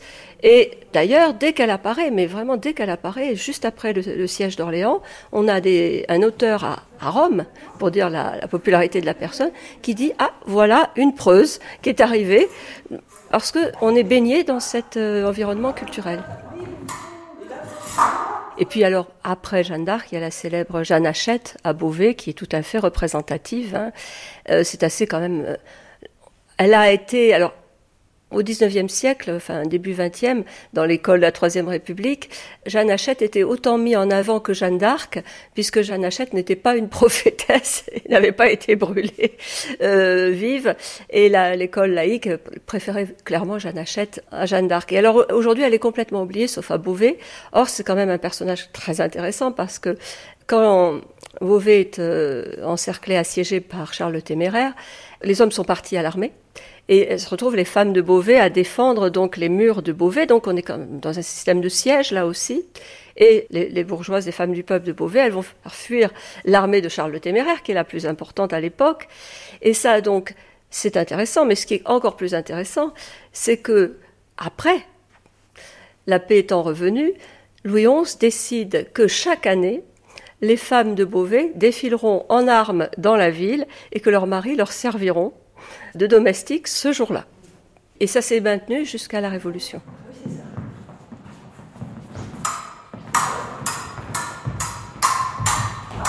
Bien, oui, oui, le chassé. Tu lui fais ton petit chassé avec une coquille et tu enchaînes à ton tour. Top. Ok, là tu peux accélérer, c'est bon, elle suit. L'homme, l'homme, l'homme me due conduter, due conduter. Ona fe par tu crier, que chaque se vient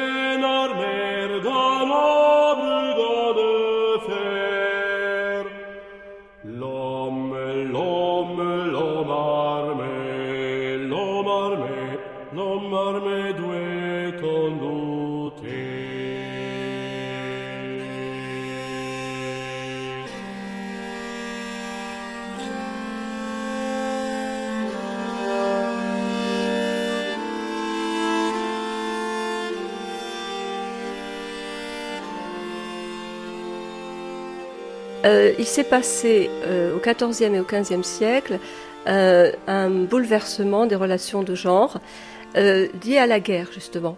Alors euh, qu'on peut retrouver d'ailleurs euh, au XXe siècle avec la Première Guerre mondiale et la Deuxième Guerre mondiale.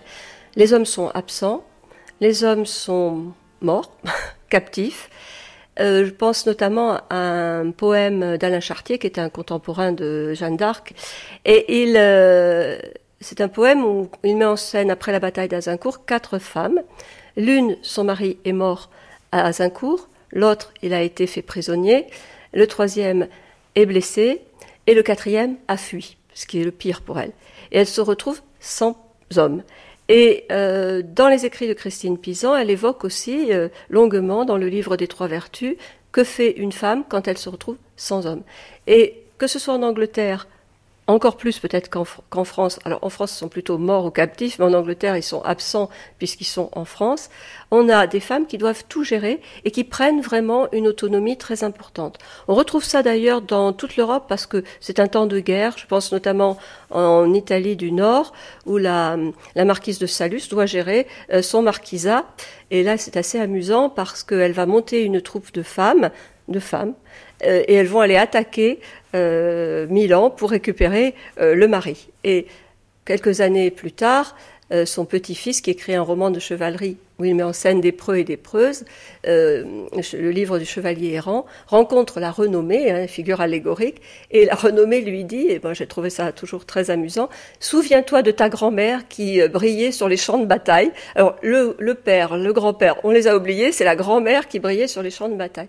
Et donc, Jeanne d'Arc montre que, contrairement donc à une idée reçue, ces périodes de difficulté, de, guerre, de, disette, d'épidémie, sont malheureusement, je dois le dire, des périodes où les femmes progressent parce que les, parce que les hommes lâchent prise, en fait. Et, et ce qu'on va retrouver pendant la guerre de 14 hein, ou la deuxième guerre mondiale.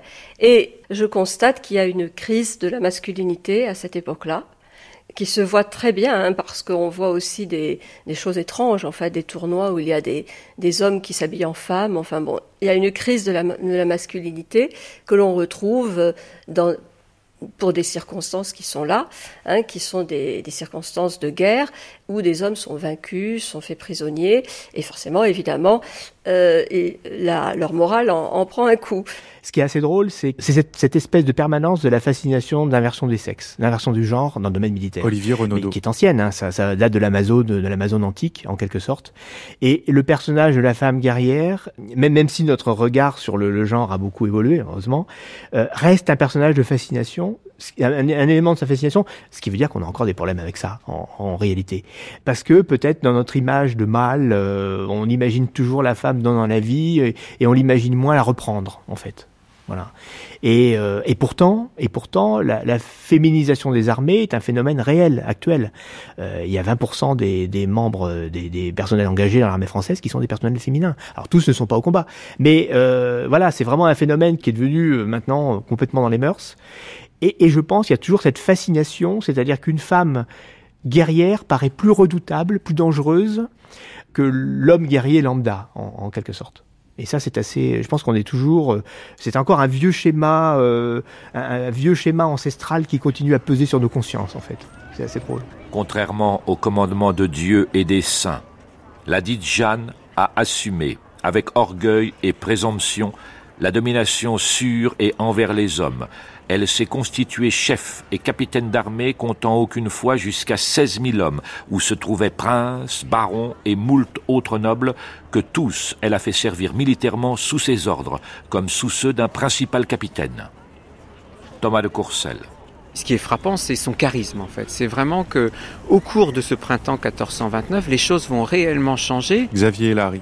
Elle-même n'est pas, elle se voulait chef de guerre, elle ne l'était pas forcément, euh, mais enfin son charisme a permis quand même de renverser une situation qui malgré tout était euh, compromise. Et jusqu'alors, les Anglais n'étaient pas euh, très nombreux autour d'Orléans, mais toutes les, les toutes les tentatives pour les déloger avaient été quand même euh, avaient échoué. Et là, à partir du moment où Jeanne d'Arc arrive, avec certes l'armée de secours qu'a organisé euh, et prévu euh, Charles VII, mais malgré tout, le siège va être débloqué en quelques jours. Donc, elle a eu vraiment ce rôle absolument fondamental lié à son charisme propre.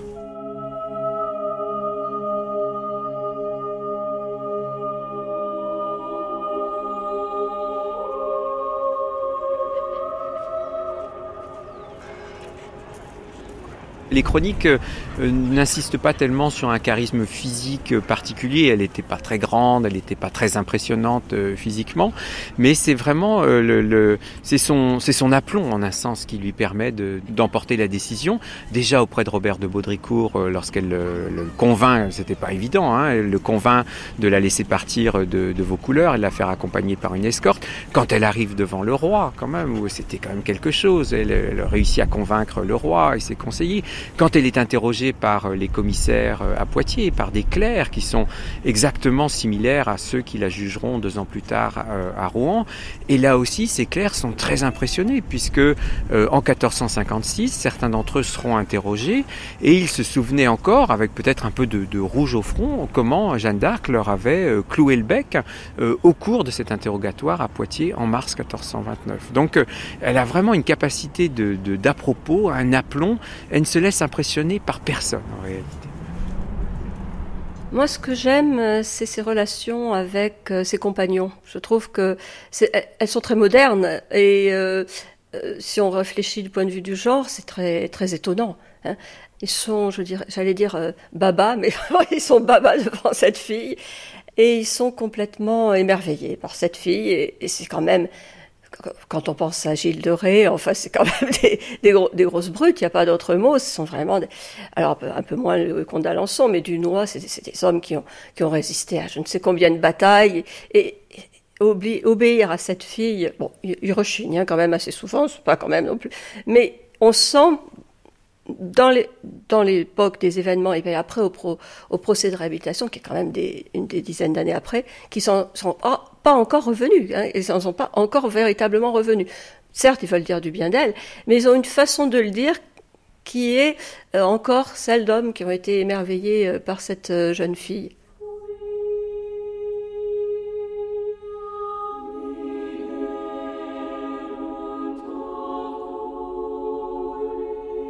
Quand votre roi vous mit premièrement en œuvre, et que vous fîtes faire votre étendard, les gendarmes et autres gens de guerre firent-ils faire étendard à la manière du vôtre? Certains compagnons de guerre en firent faire à leur plaisir, et les autres non. N'avez-vous pas dit que les étendards qui étaient en semblance des vôtres portaient chance? Je leur dis bien plusieurs fois, entrez hardiment parmi les Anglais. Et moi-même j'y entrai. Leur dites-vous qu'ils le portassent hardiment et qu'ils auraient bonheur?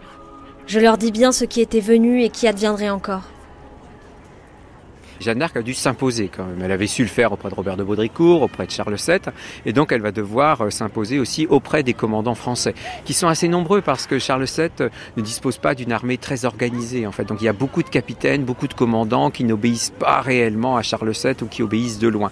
Et donc elle est obligée de s'imposer, notamment au moment du siège d'Orléans, auprès du bâtard d'Orléans, donc euh, celui qu'on appelle ensuite Dunois, et elle, elle, le menace même ainsi, voilà. Et par ailleurs, dans la suite des opérations autour de la levée du siège d'Orléans, il y a une opération qui est montée par les capitaines sans que Jeanne d'Arc soit prévenue. Elle est très en colère et donc elle doit s'imposer quand même euh, auprès d'eux. Mais évidemment, c'est auprès des Anglais et de leur euh, soutien français que euh, les choses passent le plus mal. Et là, Jeanne d'Arc est régulièrement appelée la putain, la putain des Armagnacs. Et donc il y a une dimension sexuelle très forte en fait qui s'attache à la, critique contre, contre Jeanne d'Arc. Et les Anglais ont été très humiliés évidemment être vaincu par euh, cette euh, jeune femme. Si on parlait de sexualité avec Jeanne d'Arc, je pense que ce serait assez facile à imaginer parce que Bastien euh, vu que d'une elle est fanatique, deux il y a la chrétienté, enfin il y a, il y a du christianisme et tout, bah c'est c'est génial parce que ça ne parle que de cul tout le temps. Enfin, dès qu'on dès qu'on touche un tout petit peu à la religion, dès qu'on touche un petit peu, c'est tout de suite ultra ultra sulfureux. Je vois pas comment est-ce qu'on peut évoquer la religion sans parler de la sexualité, euh, surtout à ces époques-là. Euh, en plus, d'une, c'est une femme. Il faut imaginer, je sais pas, je sais pas comment comment étaient les mœurs au, Moyen Âge, mais euh, à 19 ans, on était à la moitié de sa vie. je sais pas comment ça se passait avec, avec si normalement les jeunes filles, je sais pas, elles couchaient à partir de 12-13 ans, je sais pas à quel âge ça, ça, ça, devait, se passer, mais c'est évident que. Est-ce qu'on est vraiment sûr qu'elle qu'elle était pucelle On sait pas. Oh monsieur, quelle femme que cette Jeanne d'Arc je crois que l'impudicité même avait établi toutes ces flammes dans le con de cette putain royale. La coquine était tout en feu et le foutre exhalait par ses pores. Elle continue, je le constate avec vous, à être foutue de toutes les façons possibles, et c'est ce qui explique que ses ouvertures soient si larges. André Breton. Non, je pense que si, on commence à parler un petit peu du, moi, c'est vraiment plus le côté religieux qui m'intéresserait. Et évidemment, on parle de, on parle de sexualité là-dedans. Puis tout d'un coup, c'est juste le simple fait qu'elle se soit travestie c'est déjà, c'est déjà hyper évocateur, hyper intéressant. De toute façon, je vois même, même, je réfléchis un peu en porno. Est-ce qu'il y a un porno de Jeanne d'Arc qui a été fait sûrement, mais alors il a pas dû être euh, ressorti. Enfin, ça doit pas être très grandiose. Alors que je pense que si on devait faire une adaptation de Jeanne d'Arc, exact, ce serait forcément un, un, porno, ce serait vraiment très intéressant. Et ensuite, un vrai, je pense que la vie en elle-même de Jeanne d'Arc, euh, les récits historiques, sont extrêmement intéressants. De là, aller se dire qu'on va magnifier tout ça avec une œuvre euh, artistique, je sais pas trop. À part un porno, je vois pas.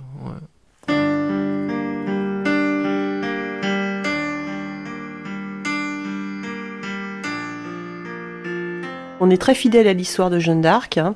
On s'est juste permis, justement, il y a un titre qui s'appelle Ne me laisse pas t'aimer, où on a créé une sorte d'amour platonique entre Gilles de Ré et Jeanne d'Arc. Véronique de Saint-Germain. Alors ça, c'est quelque chose qui a peut-être été euh, a réellement existé, mais on l'a un peu éludé dans l'histoire euh, réelle de, Jeanne d'Arc. Mais nous, on, a fait un duo entre guillemets d'amour pour mettre un petit peu d'amour euh, dans toute cette guerre. D'amour impossible, un amour impossible, clairement perdu dès le départ, où les deux parties savent très bien que ça ne, rien n'est envisageable, mais que malgré tout, il y a quand même des tensions électriques qui font que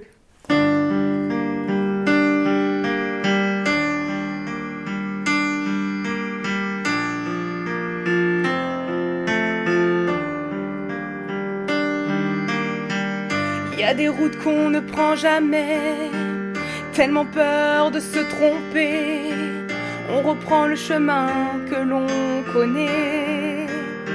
Ne me laisse pas t'aimer malgré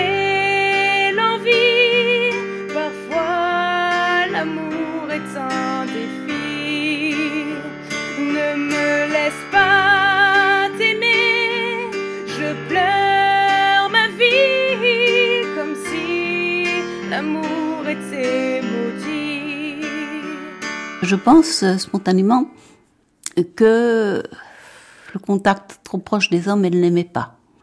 Elle a parlé de viol à plusieurs reprises. Alors je ne sais pas jusqu'à quel point ils étaient allés, euh, ça on le saura euh, sûrement jamais. Mais euh, oui, c'est une fille qui est un peu distante de ce côté-là. Vous savez, il y a un grand seigneur anglais qui se serait approché de trop près. Il y a un tailleur qui lui faisait je sais, sais pas quoi qui prenait des mesures auxquelles elle a, giflé. Enfin bon, il y a plusieurs raisons euh, les hommes trop, pressants, euh, elle n'aimait pas. Et il faut dire que dans sa situation, elle avait tout à craindre aussi de ce côté-là. Les Anglais m'ont fait ou fait faire en la prison beaucoup de tort et de violence quand j'étais vêtue d'habits de femme. J'ai fait cela pour la défense de ma pudeur, qui n'était pas en sûreté en habit de femme, avec mes gardes qui voulaient attenter à ma pudeur. Je m'en plains grandement.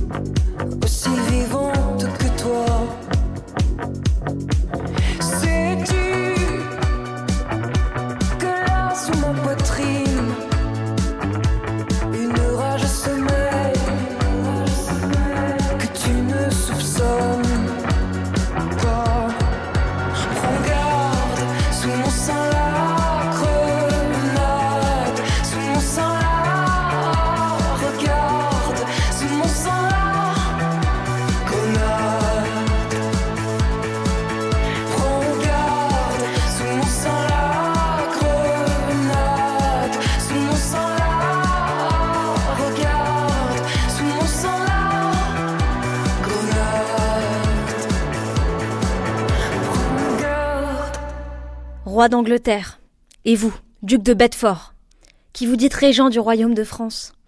Faites raison au roi du ciel. Rendez à la pucelle qui est ici, envoyée de par Dieu, le roi du ciel, les clés de toutes les bonnes villes que vous avez prises et violées en France. Elle est ici, pour proclamer le sang royal. Elle est toute prête de faire paix, pourvu que France vous rendiez et payiez pour l'avoir tenue. Et entre vous, archers, compagnons de guerre, gentils et autres, qui êtes devant la ville d'Orléans, allez-vous-en en votre pays de par Dieu. Et si ainsi ne le faites, attendez les nouvelles de la pucelle, qui vous ira voir brièvement, à vos bien grands dommages. Roi d'Angleterre, si ainsi ne le faites, je suis chef de guerre, et en quelque lieu que j'atteindrai vos gens en France, je les ferai en aller, qu'ils le veuillent ou qu'ils ne le veuillent, et s'ils ne veulent obéir, je les ferai tous oxyre. Je suis ici envoyé, de par Dieu, le roi du ciel, corps pour corps, pour vous bouter hors de toute France. Écrit le mardi, semaine sainte. Au fond, euh, Jeanne d'Arc elle-même s'est déclarée chef de guerre dans la lettre qu'elle écrit aux Anglais, donc qui date du mardi de la semaine sainte 1429, donc 22 mars 1429. Elle déclare vraiment dans cette longue lettre qui est difficile parce qu'elle est vraiment, elle, passe de la première à la troisième personne. Enfin, mais elle se déclare quand même chef de guerre. C'est là qu'elle dit qu'elle va bouter les Anglais hors de France. Donc pour elle, il n'y avait pas de doute qu'elle se pensait, qu'elle se voulait euh, comme euh, chef de guerre. D'ailleurs, ça fait partie des, des éléments que l'évêque Cochon avait à sa disposition, c'est-à-dire qu'il avait la lettre cette fameuse lettre aux Anglais, il en avait une copie qu'il a pu montrer à Jeanne d'Arc en lui montrant qu'effectivement elle avait dit qu'elle était chef de guerre.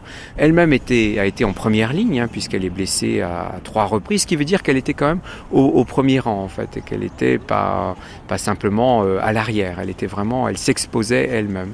Et euh, elle disait la paix on la cherchera au bout de la lance en fait. Hein. Donc pas par des négociations, mais vraiment en battant l'ennemi. Et à la bataille de, de Patay, le 18 juin 1429, hein, elle est très mécontente d'être reléguée à l'arrière-garde. En fait, elle considérait que sa place était à l'avant-garde, là, avec euh, le choc finalement contre l'ennemi.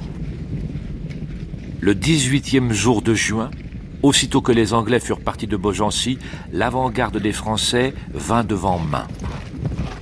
Alors les Anglais prirent leur chemin par la Beauce du côté de Patay. Aussitôt partirent à la hâte le duc d'Alençon, la Pucelle, le comte de Vendôme, le connétable de France, le sire de Sainte-Sévère et Boussac, maréchal, messire Louis de Culan, amiral de France, le sire d'Albret, le sire de Laval, le sire de Loéac, le sire de Chevigny et d'autres grands seigneurs qui chevauchèrent ordonnés en bataille. Ils poursuivirent si âprement les Anglais qu'ils les joignirent près de Patay, au lieu appelé Coince. Le duc d'Alençon dit alors à la pucelle Jeanne, voilà les Anglais en bataille, combattrons-nous elle répondit au duc Avez-vous vos éperons? Et le duc de se récrier Comment donc? Nous faudra-t-il reculer ou fuir? Et elle dit, Nenni, en nom Dieu, allez sur eux, car ils s'enfuiront et ne tiendront pas. Ils seront déconfits sans presque pas de perte de nos gens. Et pour ce, faut-il vos éperons pour les poursuivre? Ils embarrassèrent tant les Anglais que ceux-ci ne purent plus entendre à se mettre en bataille. Tandis que les Français se jetèrent sur eux en bon ordre, si bien que les Anglais furent déconfits en peu d'heures. Leurs morts furent nombrés sur le champ de bataille par les héros d'Angleterre à plus de 2200 Anglais. Dans cette bataille furent pris les seigneurs de Talbot et de Scales, Messire Thomas Rameston et Hungerford, ainsi que plusieurs chefs de guerre et autres nobles du pays d'Angleterre. Chronique de la pucelle.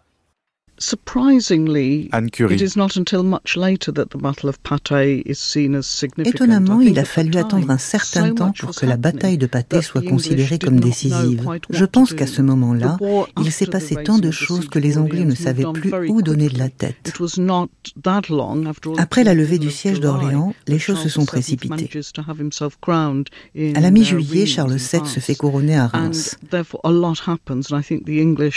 Et les Anglais étaient tellement occupés que sur le moment, ils n'ont pas relevé l'importance de cette bataille. Ce n'est que plus tard que Patay sera perçu comme un tournant. Ce qui est resté célèbre, c'est comment Lord Talbot, l'un des commandants capturés lors de la bataille, a accusé un autre chevalier de l'ordre de la Jarretière, Sir John Falstaff, de lâcheté et de trahison au combat. Cela restera comme un sérieux contentieux entre eux. Donc ce n'est que plus tard que la bataille est entrée dans les annales. C'est probablement l'armée anglaise tout entière qui a été détruite à ce moment-là. Olivier euh, avec euh, tout l'état-major aussi. C'est-à-dire que c'est pas seulement des pertes en hommes, mais c'est des pertes en chef confirmés. Et après, euh, il y a pratiquement plus que la garnison de Calais qui est euh, quand même loin dans le nord. Et il va falloir attendre qu'elle redescende pour pouvoir revoir des Anglais. Et là, effectivement, pendant quelques semaines, on va dire, euh, les Français vont pouvoir se déplacer sans coup férir. Ils vont d'ailleurs, à cette occasion, commencer à progresser vers Reims où, euh, effectivement, il n'y a pas de défense construite. Ils ont anéanti l'armée anglaise. Et il va falloir attendre quand même quelques temps avant de voir les, les Anglais, toujours aussi combatifs, mais euh, il faut qu'ils fassent redescendre leurs hommes depuis l'Angleterre pratiquement. Mais euh, même avec le changement de, morale de l'armée française qui encaisse euh, deux défaites pour trois batailles auparavant et qui va aller de victoire en victoire après, euh, même dans cet euh, état d'esprit-là, les Anglais ne se laissent pas faire. Mais d'un point de vue purement militaire, tout s'emboîte. C'est-à-dire que la levée du siège d'Orléans permet de remonter, voire de porter à l'excès le moral de l'armée française, qui va attaquer dans des conditions un peu invraisemblables à Patay. Euh, pour vous dire, en gros, euh, on peut penser que la bataille a été menée pour l'essentiel par les 120 hommes des compagnies de Xaintrailles, de Laïr et du maréchal de Brosse, qui ont suffisamment mis de désordre dans l'armée anglaise pour que quand le gros de l'armée se- française se présente sur le champ de bataille, les Anglais commencent à fuir. S'il y a eu autant de tués, c'est parce qu'on a tué les fuyards. L'avant-garde a affronté l'armée anglaise tout entière à 1 contre 10 et ils ont réussi à les faire fuir. Donc il y a un effet moral très net.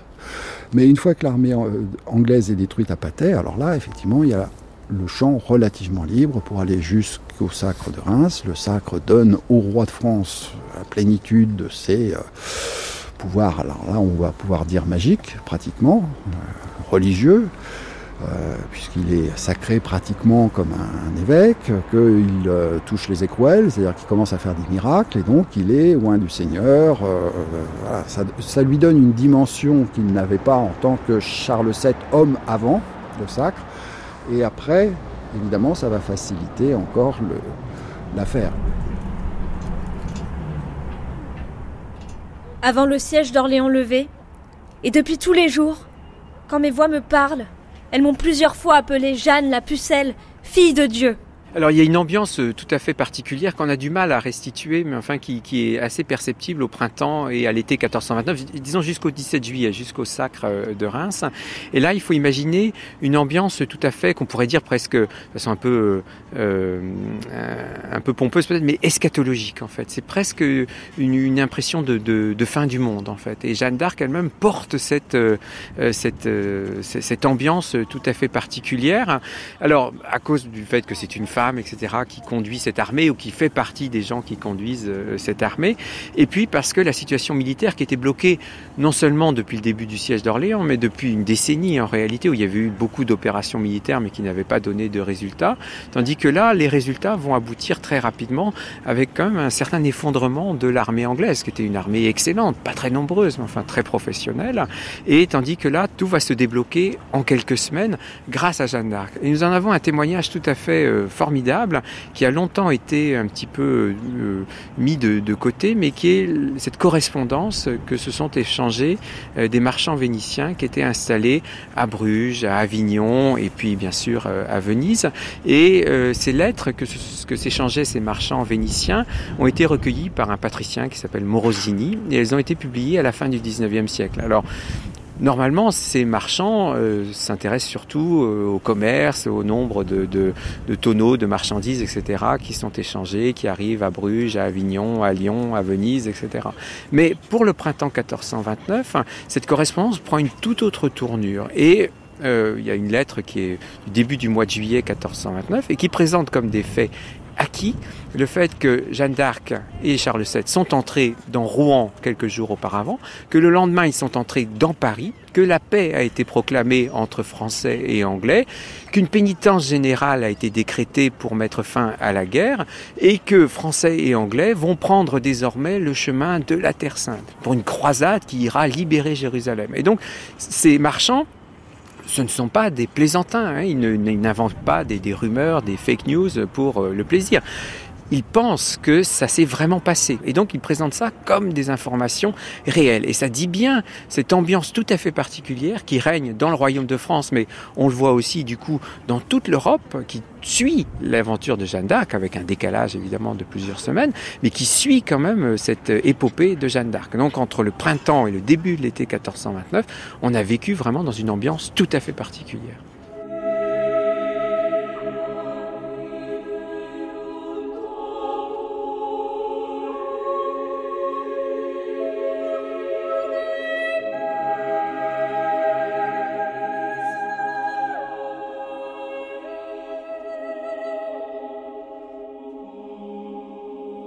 Au nom du Tout-Puissant et Éternel Seigneur Dieu, on a écrit d'Avignon à Venise que le 23 du mois de juin de l'an 1429, Messire le Dauphin, accompagné de la damoiselle appelée de son nom Jeanne, illuminée par l'Esprit Saint, inspirée de Dieu, est entré à Rouen et eut la ville par accord, et que les Anglais se sont enfuis et en sont sortis miraculeusement, que le dit Seigneur roi a pardonné à tous et a fait sa paix avec eux, qu'ensuite, le 24 du mois de juin, fête du bienheureux et gracieux Saint Jean-Baptiste, le dit roi est arrivé à Paris, tous les Anglais avec le duc de Bourgogne en étant sortis pacifiquement ensemble, puis que la damoiselle et messire le dauphin étant à Paris, avec ses barons et chevaliers, acclamés comme souverains dans toutes les terres et châteaux et villes de France, il fut fait de très notables fêtes.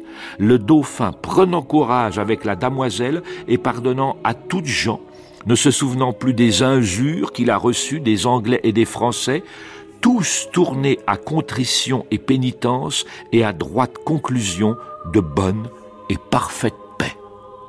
Antonio Morosini.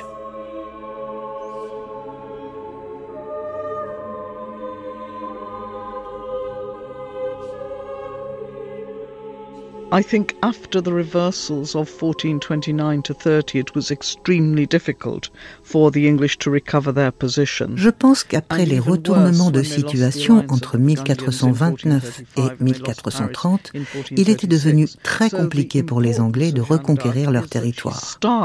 Et ça a été encore pire lorsque leur alliance avec les Bourguignons a été rompue en 1435 et qu'ils ont perdu Paris en 1436. And the most important thing that has happened Jeanne d'Arc est une clé, car elle amorce cette période de reconquête pour les. Français.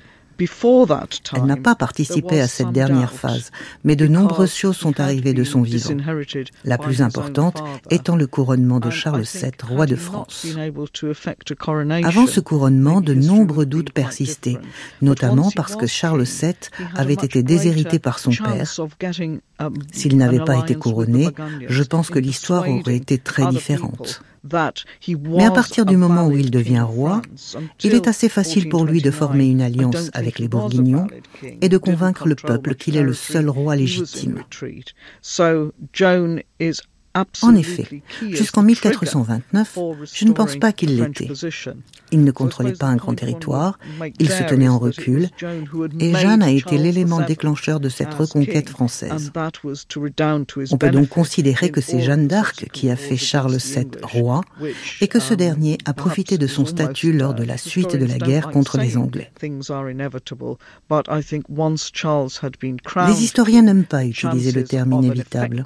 Mais après le couronnement, il devient évident qu'il est impossible pour le roi d'Angleterre de gouverner à la fois son royaume et celui de France.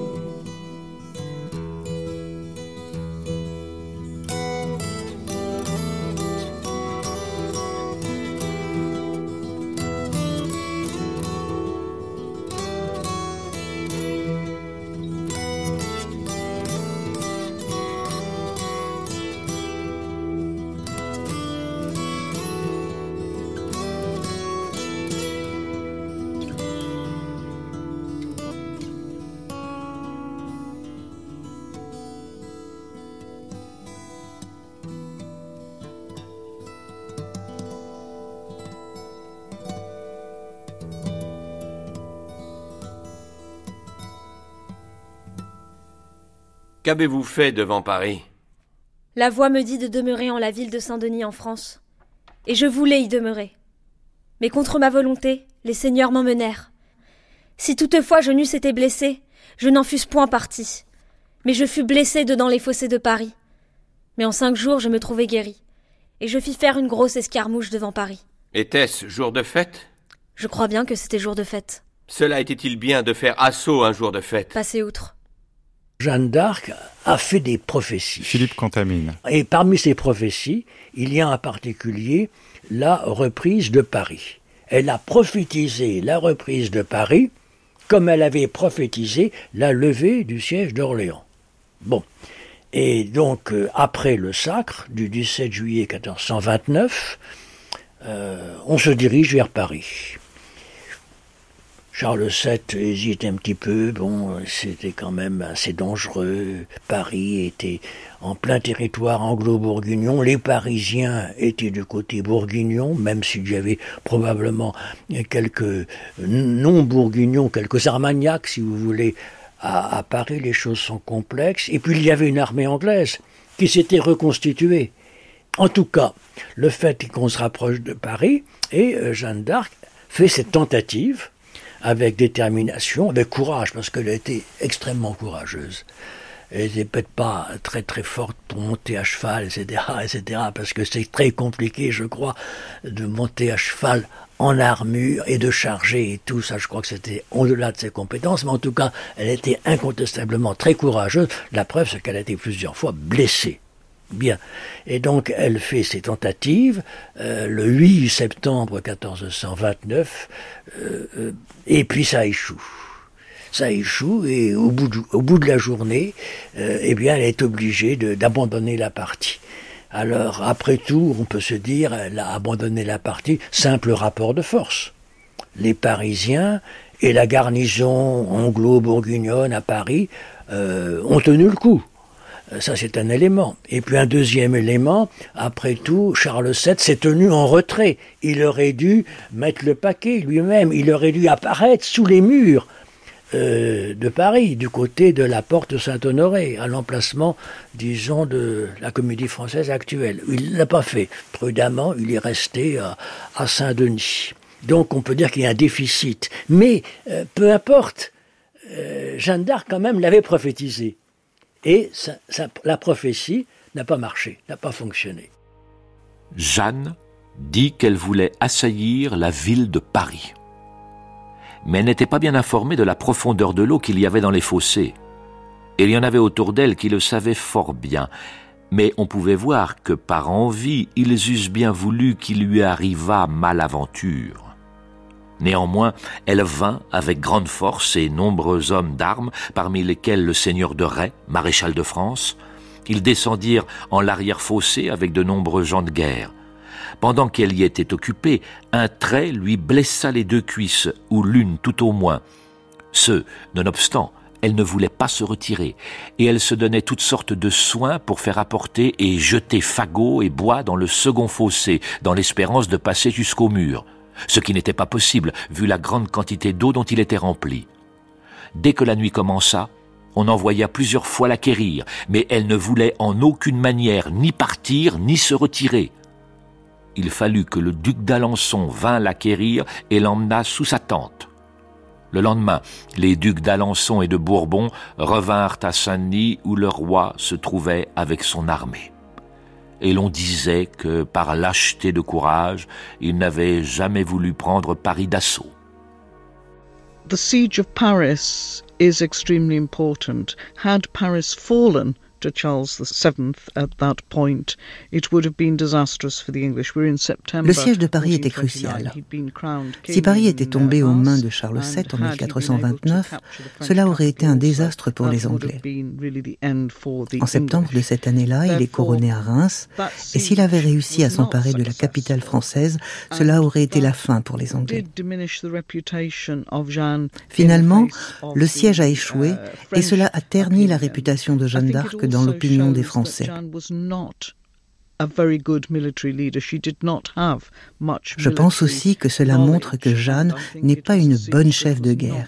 Elle n'a aucune science militaire et le siège n'a pas été bien mené. I think also it made the English more confident, perhaps, in their uh, efforts to to do something about. Cela a peut-être rendu confiance aux Anglais. All that long before they were able to uh, capture. Le siège de Paris a lieu peu de temps avant que les Bourguignons ne capturent Jeanne d'Arc. Mais les choses ont commencé à mal tourner pour Jeanne juste après le siège de Paris. Charles VII ne lui fait plus confiance, il n'a plus besoin d'elle, parce qu'il est désormais roi de France.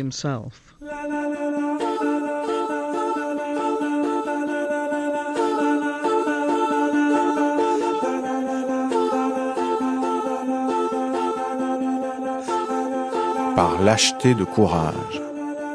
Charles VII a donc abandonné Jeanne d'Arc.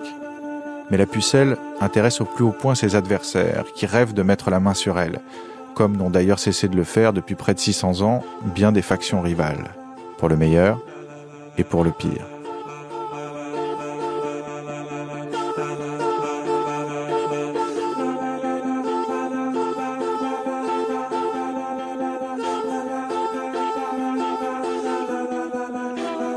Jeanne de Fer, un documentaire produit par Martin Kénéen et réalisé par Doria Zénine, avec la complicité de Nazia Magnez et Anouk Renault. Prise de son, Alexandra Bergel et Julien Calvas. Mixage, Alain Joubert.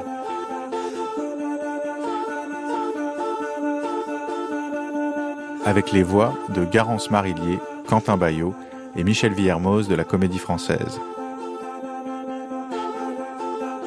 Texte extrait de Jeanne d'Arc, Le procès de Rouen de Jacques Trémollet de Villers, paru aux éditions des Belles Lettres. Merci à la Maison Jeanne d'Arc et au Centre chorégraphique national d'Orléans, au Musée de l'Armée, à l'Académie équestre de Versailles et au Chapitre des Armes. Retrouvez la liste de nos vaillants intervenants, mais aussi des références musicales et bibliographiques de cette émission sur notre site internet. Jeanne d'Arc, une rencontre.